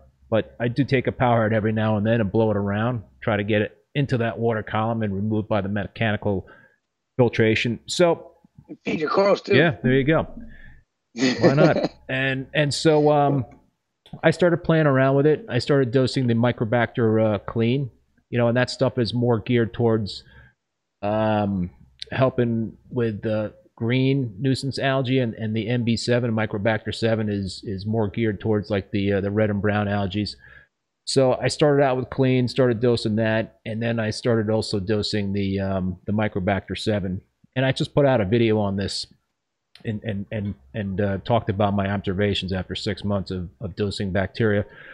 One of the things that I stopped doing was uh, using Chaeto, and I know you use algae scrubbers, right, to um, to help control nutrients. But what um, it actually crashed my uh, my Chaeto on both systems. I'm dosing it on both systems actually. My uh, my 187 gallon system, my my 225 gallon Peninsula tank. So it crashed the uh, the Chaeto, which was fine because the nutrients essentially went up slightly. You know, my nitrates are like in the 2.5 to 5 part per million range, and they went up to maybe like um, 10 in one of the systems, and maybe it didn't go up. I don't think they went up at all in the other system. Phosphates went up very slightly. So, you know, one of the benefits I thought in terms of bacteria dosing was that I didn't have to really worry about um, the Chaeto. And, you know, Chaeto for me crashes every now and then. It can be kind of a pain in the butt to maintain. Uh, you know, I've never used an algae reactor, so I, I, couldn't speak to that in terms of how difficult it is. But I know on a commercial level, like what you got going on, you need some real, um, you know, powerful stuff to to control the uh, the nutrients. But for me, the bacteria dosing was um, actually substituted for using Chaeto, which was nice. You know, I like that. Yeah. But you know, the net net for me was that the corals still look pretty good. You know, when I first started doing it, corals look great. Um, at this point, my corals in both systems are looking great. The cyano is pretty much gone, which is cool. But I, I guess this is a very, very long-winded question for you, uh, Chris. Where I'm heading is, have you ever dosed bacteria, or is that just not feasible on a commercial system like yours? Every single you day. Do. Every single day. Um, the Reef blueprints uh, Remediate. Um, it's a dry bacterial supplement that you can add, and we also do the inoculate um, three times a week. And I I didn't do this up in I didn't do this until probably June was when I started because I was having some of these issues in my system. This past June. My yeah, this past June with my SPS, I was having some of these issues, and and I come to find that it was all because of my hydrometer yeah. that I you know never checked, but I never stopped adding the bacteria when I figured out what that problem was with the salinity. And I notice that the growth, I don't think I notice anything different with my SPS. Um, I don't really observe anything that's highly noticeable. Hmm. But where I notice the big differences with dosing bacteria on a daily basis is with uh, the LPS corals. Mm. Um, you know, my my Gonioporas are just, I mean, they are growing. Their polyp extension is insane. After the after the bacteria dosing. No, all, all the time, time, but more so I mean, after the bacteria I mean, dosing. Okay, no, not at all. I mean, it, it's just it, it, I don't think it changes from hour to hour to minute to minute. You know, I mean, it, it's con- con- consistently when I go back, you know, and I can tell, you know, of course, when the lights just come on, they're not fully you know, expanded, but I can tell that they're just they're happy, you know, and it seems like they don't fully retract anymore like they used to. Like I used to go back and look at my my Gonnies on the farm. Um, if I went in in the middle of the night and it was, you know, I get the blue light, light out and start looking, and I'd see them completely sucked in. They look like a little golf ball, you know. And now when I go in, and this is only since the bacteria dosing has been, they're not like all sucked in like a little golf ball. They're like, you know, polyps are barely sticking out. You can still see the tentacles. They're not completely retracted.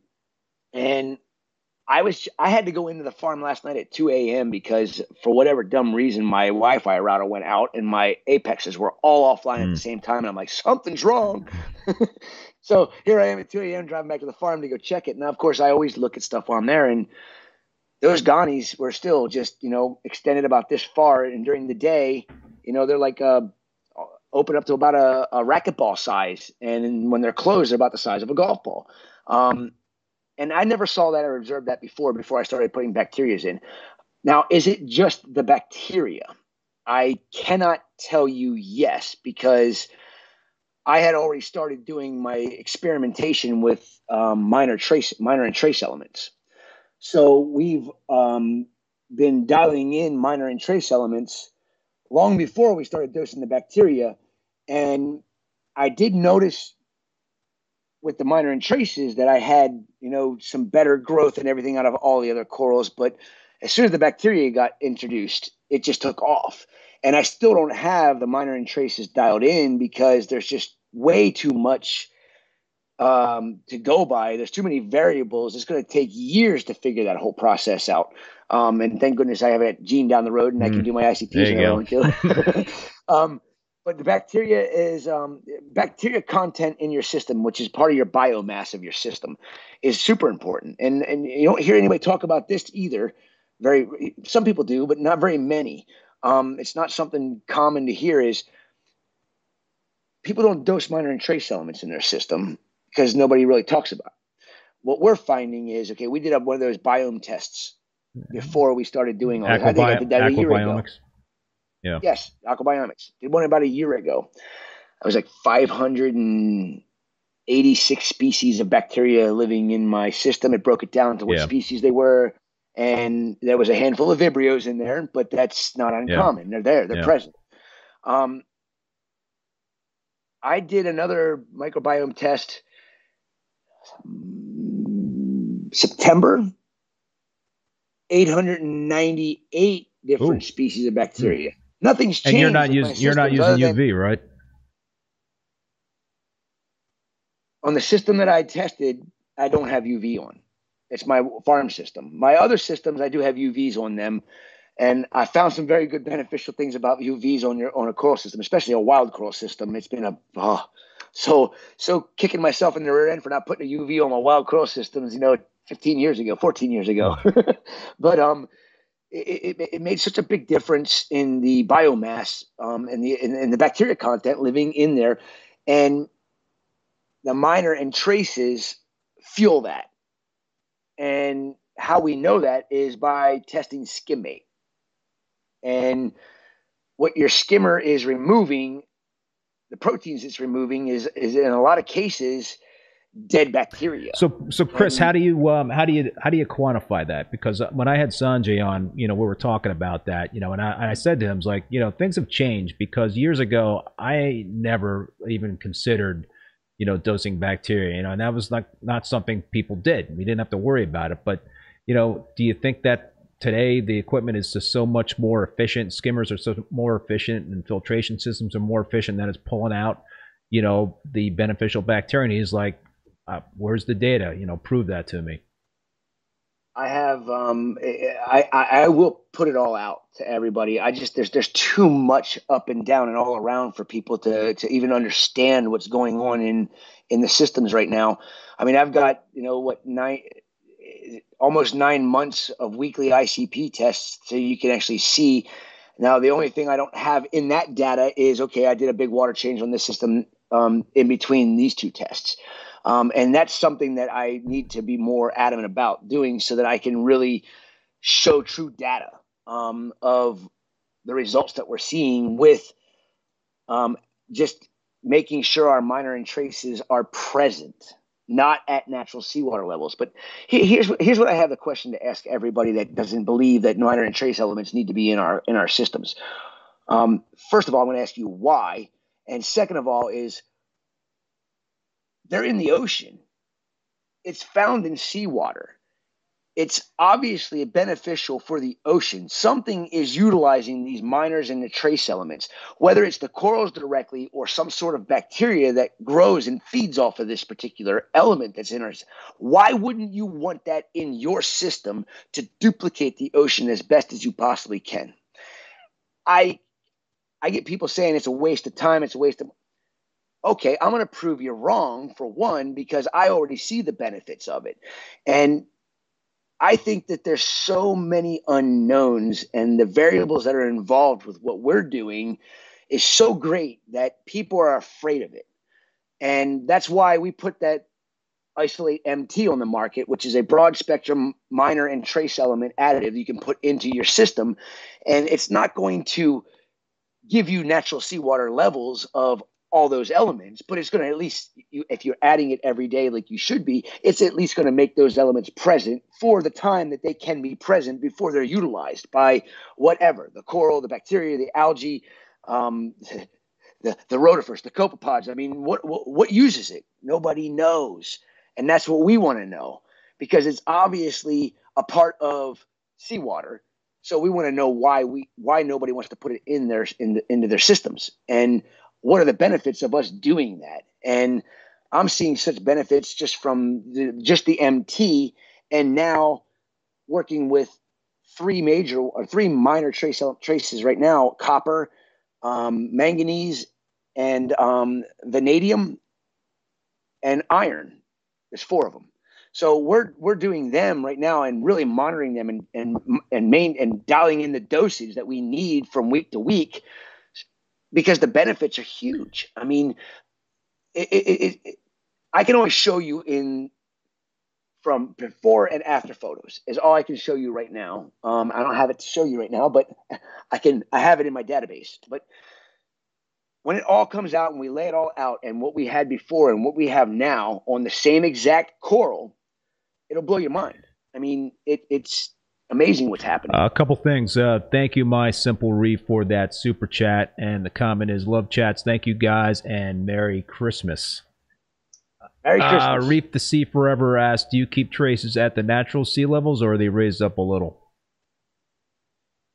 Honestly, it's impossible to keep your traces at natural seawater levels because they get they get, certain ones get utilized quicker than others. So if you're going to keep your traces at natural seawater levels, you need to know exactly how much of that particular trace element is uptaken every single day in your system. And again, that's tough. There's variables that are going to make it different one yeah. day versus the next day versus the next day. So to keep them maintained at exactly natural seawater levels is virtually impossible. Um, but Gene, being the physicist and the genius that he is, he has a way for us to figure that out. And I cannot wait until he's ready to do it with his new ICP MS machine because we can't do it with an OES machine. It doesn't measure in parts per trillion. And when that machine is up and running and we can measure in parts per trillion, we already have made a 10 head um, peristaltic pump that is going to be for 10 individual minor and trace mm. elements that we know are utilized very or, or uptaken or, or dissipate out of your system very quickly so that we can figure out how much is being dissipated on a daily basis and then we can set that dosing pump to make sure that that amount is put into the system um, continuously all day long that's going to be a huge game changer for mm. everything because when we can do that and, and, we already know what they're doing for the corals that in particular that, that utilize them we just don't know what it would be like if they were they, if they were present 24 7. And that's going to be the fun part. Yeah. And I mentioned copper earlier. I'm actually having to dose copper almost every three days because my copper levels are down below nine parts per billion. And without copper, photosynthesis doesn't really do its job properly. And my, a lot of people don't talk about that. I mean, I remember people coming over and putting a dropper going one, two, one, counting the drops out of copper. I'm dumping in a 2,000 gallon system. What are you doing? I'm like, it's it's not medicine. It's just making sure my level is correct towards natural seawater, and photosynthesis will actually do what it's supposed to be, be performed yeah, better. So, keeping in mind, all of our corals rely on that zooxanthellae for photosynthesis to create the sugars to feed them.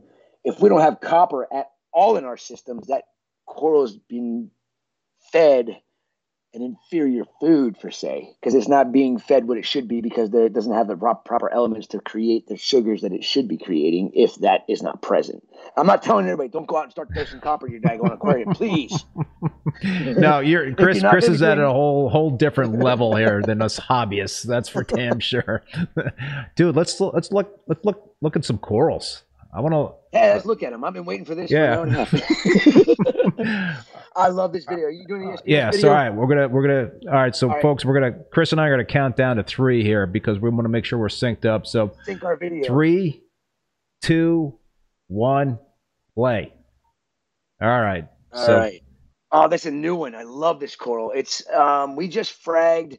We had three colonies of it. We just fragged it that doesn't do it justice. Um, and our gold dragon is since we've been doing all of the minor and traces and everything else, the the colors have been just going crazy. I mean, I honestly couldn't tell you half the names of any of these corals, even though most of them do already have names. But um, you know, this is uh, that's the uh, yellow tips acropora. Um, that right back there, I wish I should have paused it. I can't pause it, man. If we go, no, it's yeah. okay. Um, that one coral that was real smooth skin was actually um, Cali Tort. Oh wow! Growing in a way I've never seen it grow before. I think there's another video of it, picture of it, video of it coming up here soon. It didn't come out clear. Is yours clear, yeah. Keith? Seems like it. Yeah, mine's not clear on mine right now. I can't even see.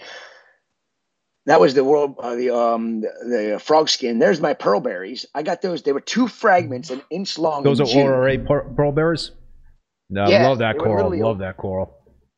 There, look at how smooth and how weird that growth is. Of that um, there's my um, uh, gosh, I'm I can't do names. That was bird's a nest. I see a bird's nest. Millie, yeah, I had to keep. There's tons of millies. Um, I love millies. I can't. Do you find millies? Uh, do you, do you find millies? Uh, you're not looking at the live stream. You're looking on your own thing, right? Yeah. There's the um. That's the fuzzy navel um, uh, millie this is that one, that big one that was all you can see it was cut. But there, Jake, um, you'll love that piece right there. There's your Florida. I butchered it. I've got 140 frags. There's the two Florida colonies, the toxic Floridas that Jake sent me back. Um, I don't know when did you send it to me? Is it uh, back at the beginning of COVID? So it'll soon be two years. We got over 100 frags to sell of it now from a frag he gave wow. us. That's the plasma blast and acropora. That does not do it justice. The metal halides are on. That coral is so orange. The polyps are right. right now, the metal halides are not on. On this one here, oh, they, they were. were. Yeah, because I could see the plasma blast. I could see the shimmer on it. They might have gone off right after that. Um, but I, I mean, I don't know the names of half of these. I have to look up the photo Table. and then, uh, yeah. yeah. But I mean, we just fragged that coral down. Finally, it needed it needed to be done. It looks like a pink Cadillac um, right is, there. That is a pink Cadillac right there. Um, I've got a lot of pink Cadillac. Um, there's like five colonies that size. There's the pink panther. Ah, there it is. Yeah, it's my favorite coral in the whole entire farm. Jake gave me the very center nub of that coral, um, encrusting barely over a hexagonal plug, and that's what it looks like today. Six months later, it's grown like a weed. Yellow. There's yellow, more yellow of the tip. um, yellow tips. Yeah, and then we have the Austera that's Austera. We have a um, Sunbeam Austera that's on the other tank that she might have in this video. But um, yeah, I mean, this, uh, this this isn't even the best side. This is where like all the older colonies are. The other side's got all the newer stuff, where all the tenuis, the millies, the um, there's the um, Immortal Tort that Jake got me. Um, that is the uh, believe it or not, that's a spathulata. That red, that big red wow. colony. That's the um, that's the uh, Scarlet Spathulata. There's another big piece of pink Cadillac. I didn't name this one yet, but we just fragged one of the colonies. The polyps. Look at the polyps in that thing. It's just insane. Crazy. I mean, there's so many corals on the on the on the acro side. This is only showing one side of it from this video that I can see so far. But um, and and it's very unfortunate. I wish I had all the big colonies I used to have. That stupidity of mine. Here it is. That's an ORA Cali Tort. That is really. That's Cali Tort. Huh. That's all showing a lot of green for a Cali Tort. But it's also showing a weird growth yeah. pattern too that I've never seen. Now I have another Cali Tort that's in deeper water under 400 watt metal halides that doesn't look anything like that, and that blows my mind. That one right there, the purple one with the with the reddish polyps. Can't wait for nice that one. Shortcake. Nice strawberry yeah. shortcakes. Love love shortcakes we always start every coral on the farm that's an acro that we're going to farm as a small fragment or if we have a chop shop that we really like we take the butt is what i call it where you can't frag anymore. It's just a bunch of big distorted ugly piece of coral and stick it to a plug and and let it grow out. But here's a really amazing tenuis. That one right there when we launch it is um going to be called the chernobyl. Is that the immortal um, right there which is blue blue by Oh, I'm not sure. I didn't. Another, I wasn't another paying strawberry shortcake. Yep. There's a more another yellow tips. Um,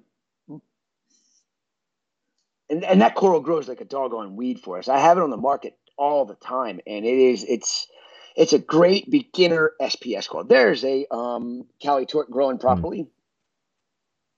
Yeah, my Cali tortoise always showed that. My Cali tortoise is like a lot more dense. You know, my branches are a lot thicker.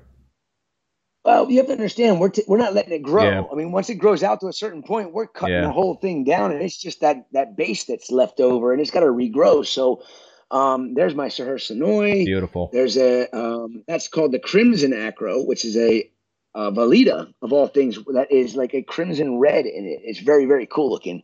Um, there's another piece of fuzzy navel off to the right of this big toxic green purple uh-huh. colony. Um, Oh god, I love acros. If this wasn't going so fast, there's this tenuis right here is a ripper. It you can't see the subtle colors in it, but we've got probably 50 tenuis that are all different on the farm right now. That's the ACI Marvin the Martian. Marvin the Martian. I like that name. Yeah, it's actually very, very reddish purple with the bright green on it. Um, and this is the uh, Martian Manhunter. There's my that was a nemesis of mine. The hidden Aphora back there, I couldn't grow it for years, and all of a sudden we started doing really well. And all I did was boost my or uh, boost my suppressed pH. There's the gold dragon. We got that from my buddy Vincent Chales. Uh, we got a bunch of colonies of it. Um, again, I don't know the names of 90% of these with uh, just looking at them because um, I've never been a big fond person yeah. of the name game thing, but I have to with the stuff that we farm, yeah. you know, and uh, guess to get a little bit more versed with it. yeah.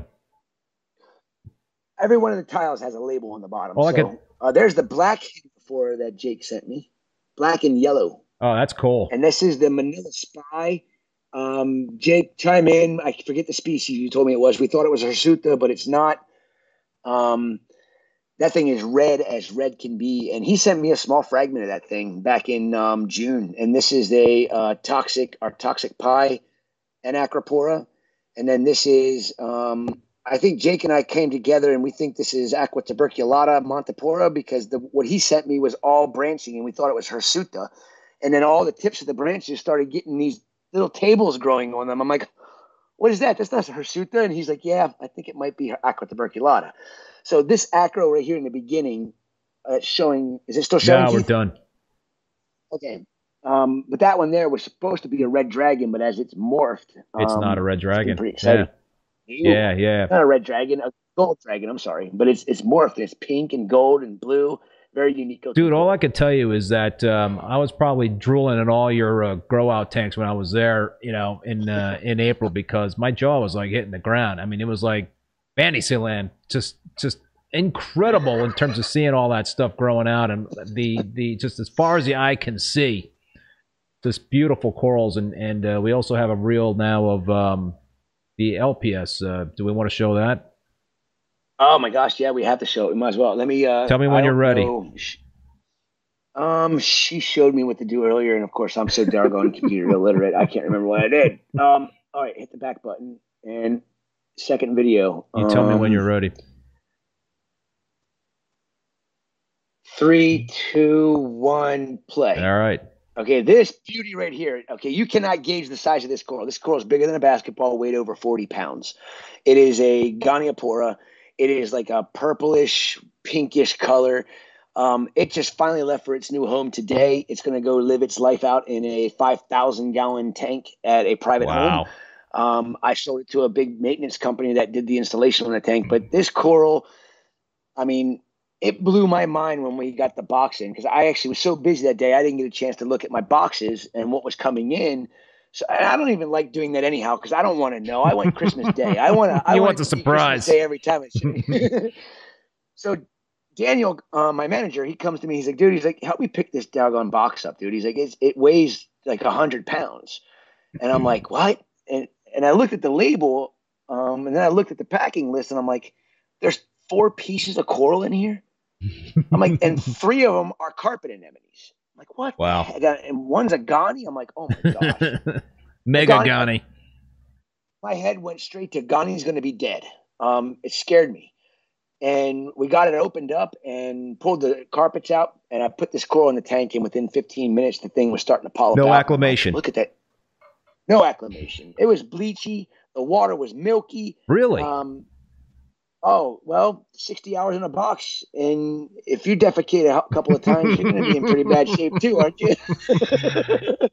you know, that's the thing that people don't realize when, when we import, you know, if, if they aren't packed properly and they have a 60 hour travel to get to me, they're going to defecate in that ba- in that box in that bag, and they're going to have problems.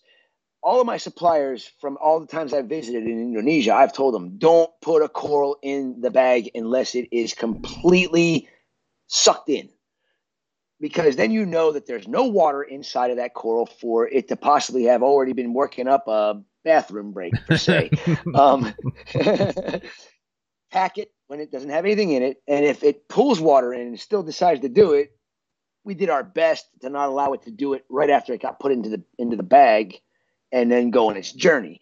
At least if it does it, you know, halfway through the journey, you know, it's going to be a better chance of it surviving than doing it on the beginning of its journey so that water was so milky that I I was so nervous about it. I grabbed um actually I put a uh, Gyre 180 FX 180, an old one that I didn't have running. I threw it right on the tank and had it blowing straight for it. It was about three and a half feet away from it, in between two 250 watt metal halides, and it sat there for four months. No, I'm sorry, that wasn't that coral. That sat there for two and a half months, and finally made, made it to its new home today. Wow. So um, I'm so proud of that piece of coral because in most cases that coral would not be alive but because of the tlc that i gave it from the day it came in they're not easy i mean believe it or not a piece of coral that large especially on a goniopora side is a difficult coral to ship around the world alive for one but then once it gets to your facility putting it in the conditions where it's got the right flow going around it so it's going through and, and that's not just one piece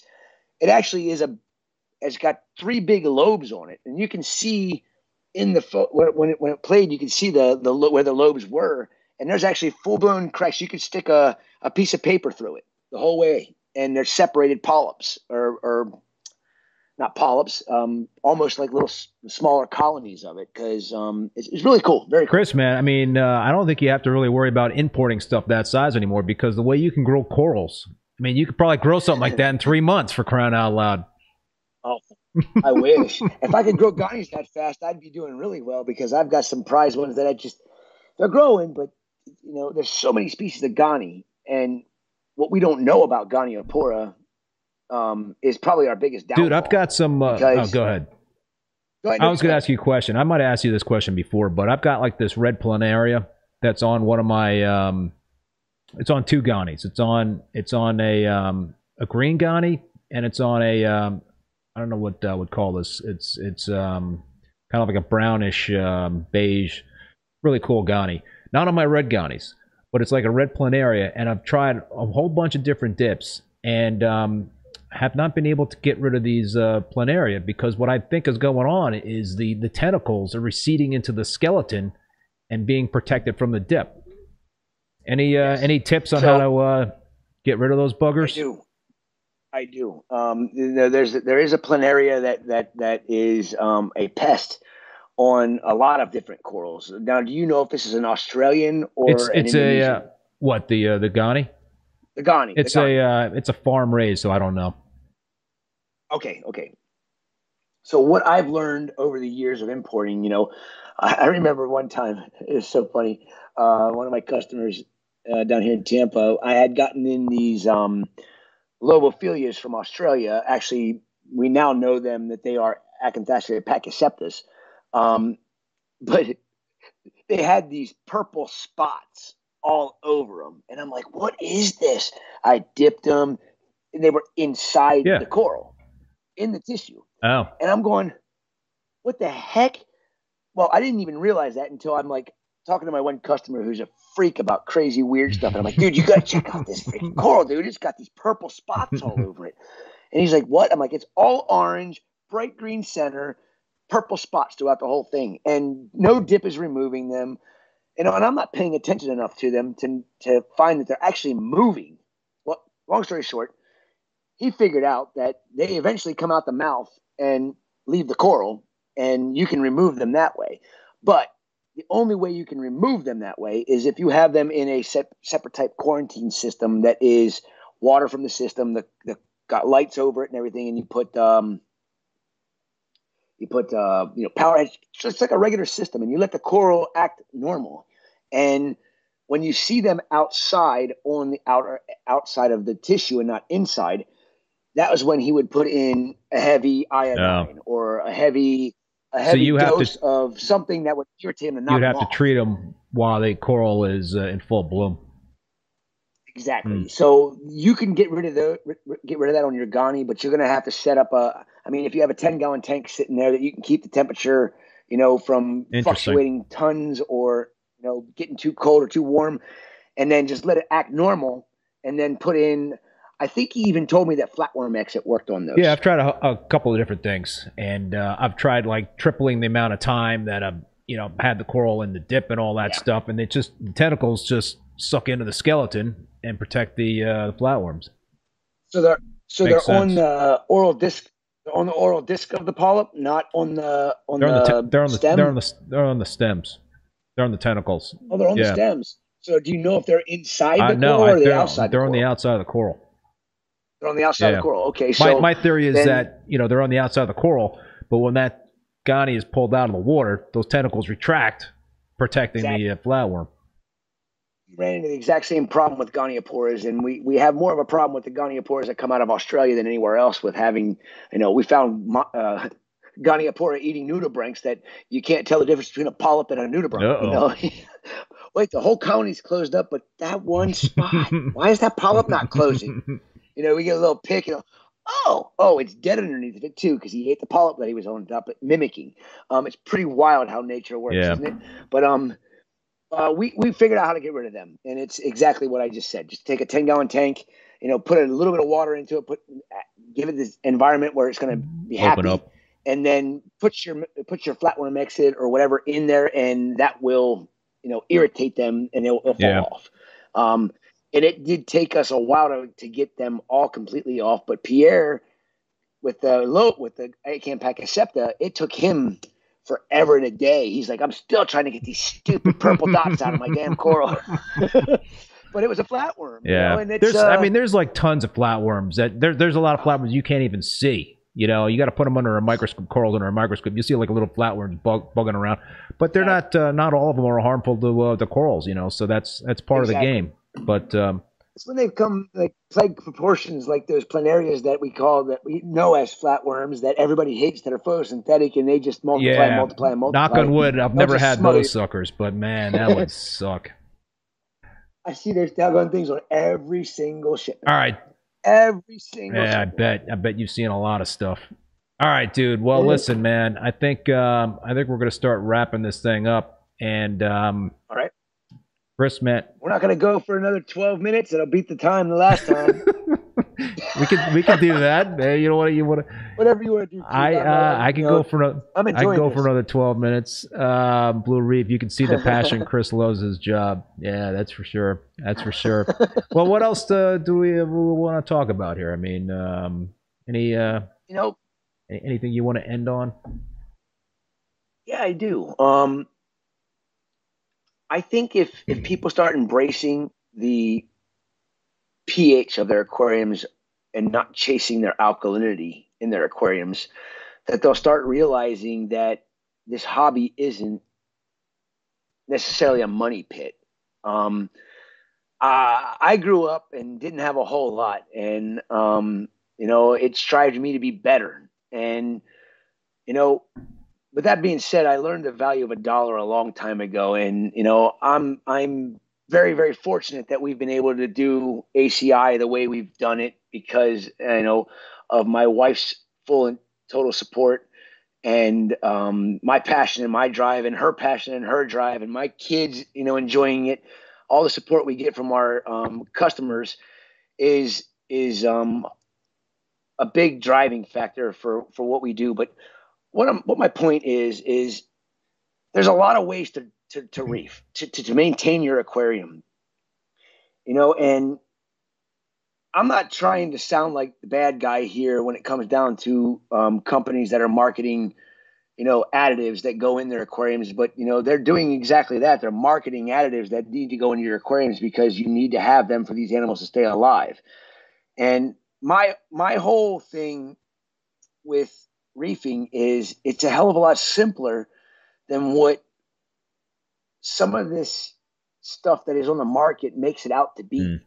Mm. Um, you know, if you do it in a simple way by boosting your pH with calcium hydroxide or kalkwasser. You get your carbonates from your kalkwasser. Um, in a high demand system like Keith's fully dominated SPS tank, he needs to have a calcium reactor on there to, to help make up for the demand that the kalkwasser cannot put into your aquarium. But I I could afford back when we were doing a different method, we could afford fifteen hundred dollars a month for calcium reactor media, CO2, um, occasional alkalinity buffing, um, all the other aspects is fifteen hundred dollars a month is what the company had to spend to maintain. Um, at that point in time, it was five coral systems. We now have seven coral systems. With boosting my pH, just just the pH boosting alone, cut that fifteen hundred dollars a month down to less than a hundred dollars. Yeah, that's big. That's and big, man. Participating in. Um, so, my point with all this is, is everybody's got their ways of doing things. There's a lot of people out there in this country that cannot afford a reef aquarium, and it's not because of the maintaining of the aquarium with all that needs to be done to keep it so that the corals are alive. It has a lot to do with the cost of the corals. So if you can save money on maintaining these animals and helping them thrive instead of just survive, I think that speaks volumes. And, you know, I don't know how big my president, presence is in the reefing world. I, I try to be as humble as I can be, but I also try to only put out the things that we've learned from all the experiences that we've had with very large coral systems. And, you know, this can all be incorporated into small coral systems as well. And it's just doing the math to do it. And I can help people with it. But people are skeptical about dosing kalkwasser be skeptical about it. If you want to learn how to save money and to make your corals truly thrive in your aquarium from all that we've done in the past to what we're doing now, it's an amazing thing that we're seeing with boosting the pH of our systems. And now that we're tweaking our trace elements and we have the ability to be able to do that, it's going to make things so much easier for that guy that has a job that cannot afford an aquarium, but maybe now can because he's not spending a hundred yeah. bucks a month on additives, and he can spend a hundred bucks a month on corals for his kids to be happy. You know, that's that's really the whole point of ACI aquaculture. Is I was a hobbyist at one point. I couldn't afford a Steve Tyree frag at one hundred and ten dollars and I wanted that SPS frag so bad. And I'm like, I know I can do this better so that people can afford these things. And nothing against Steve, because he grew that stuff. You know, I, I respect it. I get it. But I, I'm I'm trying to make it even easier and more affordable for people to afford. So with that being said, boost your suppressed pH. Your corals will thank you for it. And Keith can attest to that as well. And I've got many other people that can attest to it. And you know, I hope you guys enjoyed this uh, this live chat because I sure did, and I know I could go on for hours. Um, but um, it is about two hours into it. It's time to get going. Well, the record is uh, you, me, and Jake. We talked for about two hours and thirty seven minutes, so we're gonna uh, we're gonna we're That's gonna right. we're gonna fall short on that. But you know what? We'll uh, maybe we'll uh, get uh, both of you guys back on uh, in a few months, and we'll uh, maybe we'll try to break the record uh, then. We get uh, Mr. Hey, Adams. I'm on. all for it. I'm ready to do it whenever you guys are ready to do it. At to start at six o'clock again instead of seven. yeah, that's right. You guys wanted to start at six. I was like, why are we doing that? It's because you knew, like, I, am like bedtime for me is like. she even knows it's time to go. My my Maine Coon. Yeah, love it. cutie. All right, dude. Well, listen, man. Thank you so much, Chris, for uh, for taking time again to uh, to chat with us. I always learn something, man, when I'm talking to you. And I'm always, uh, even though like this is recording a live stream, I'm, I'm taking notes. You know. I'll watch it over again too, because I'm sure I missed some things. You know, I, I learned from you too, Keith. I learned from everybody's questions.